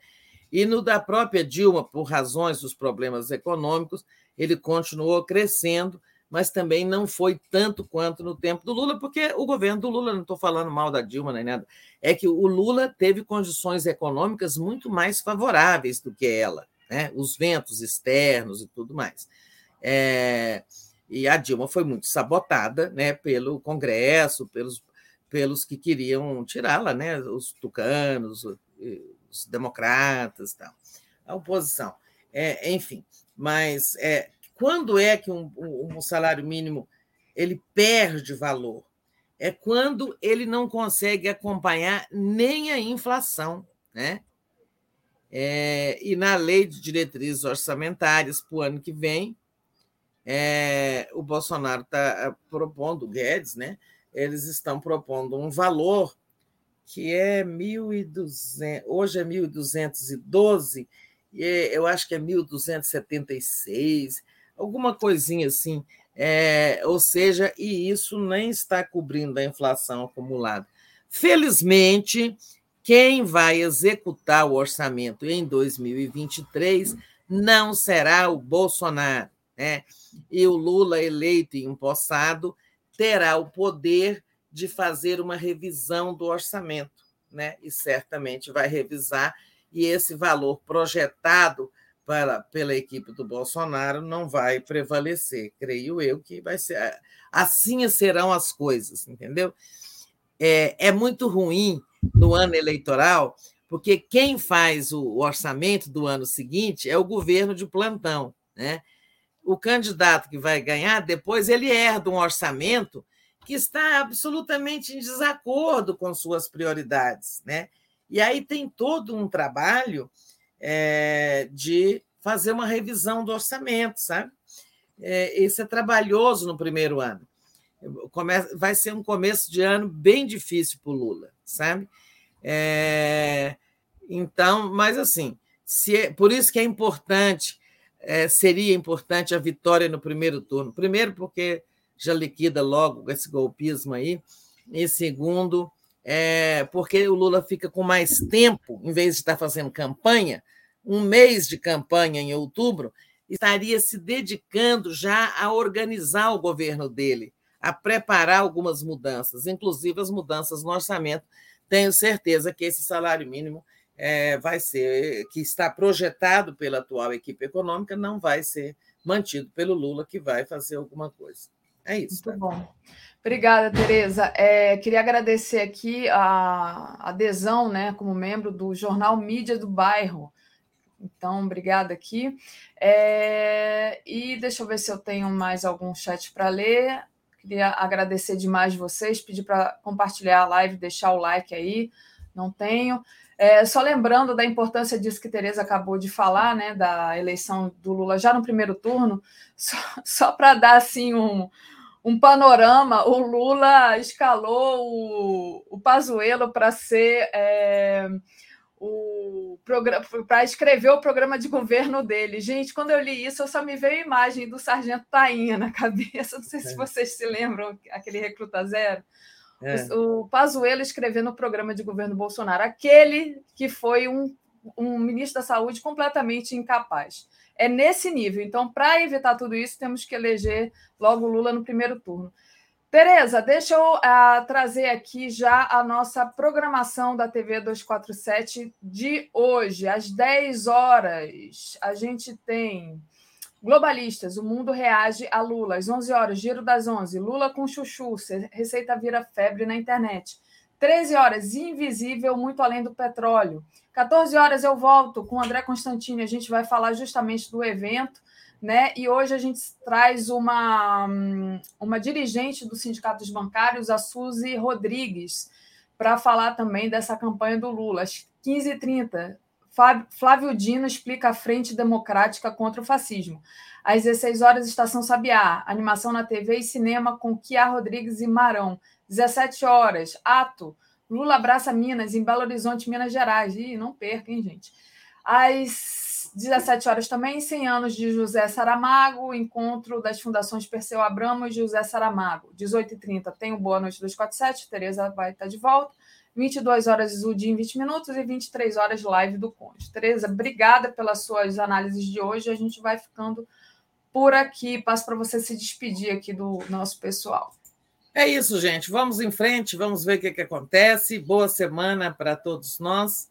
É... Sorrindo, para apesar do mundo estar aí, mas nós estamos descortinando tempos melhores. Vamos acreditar. Bom dia. Tá bom, Beijo, Beijo.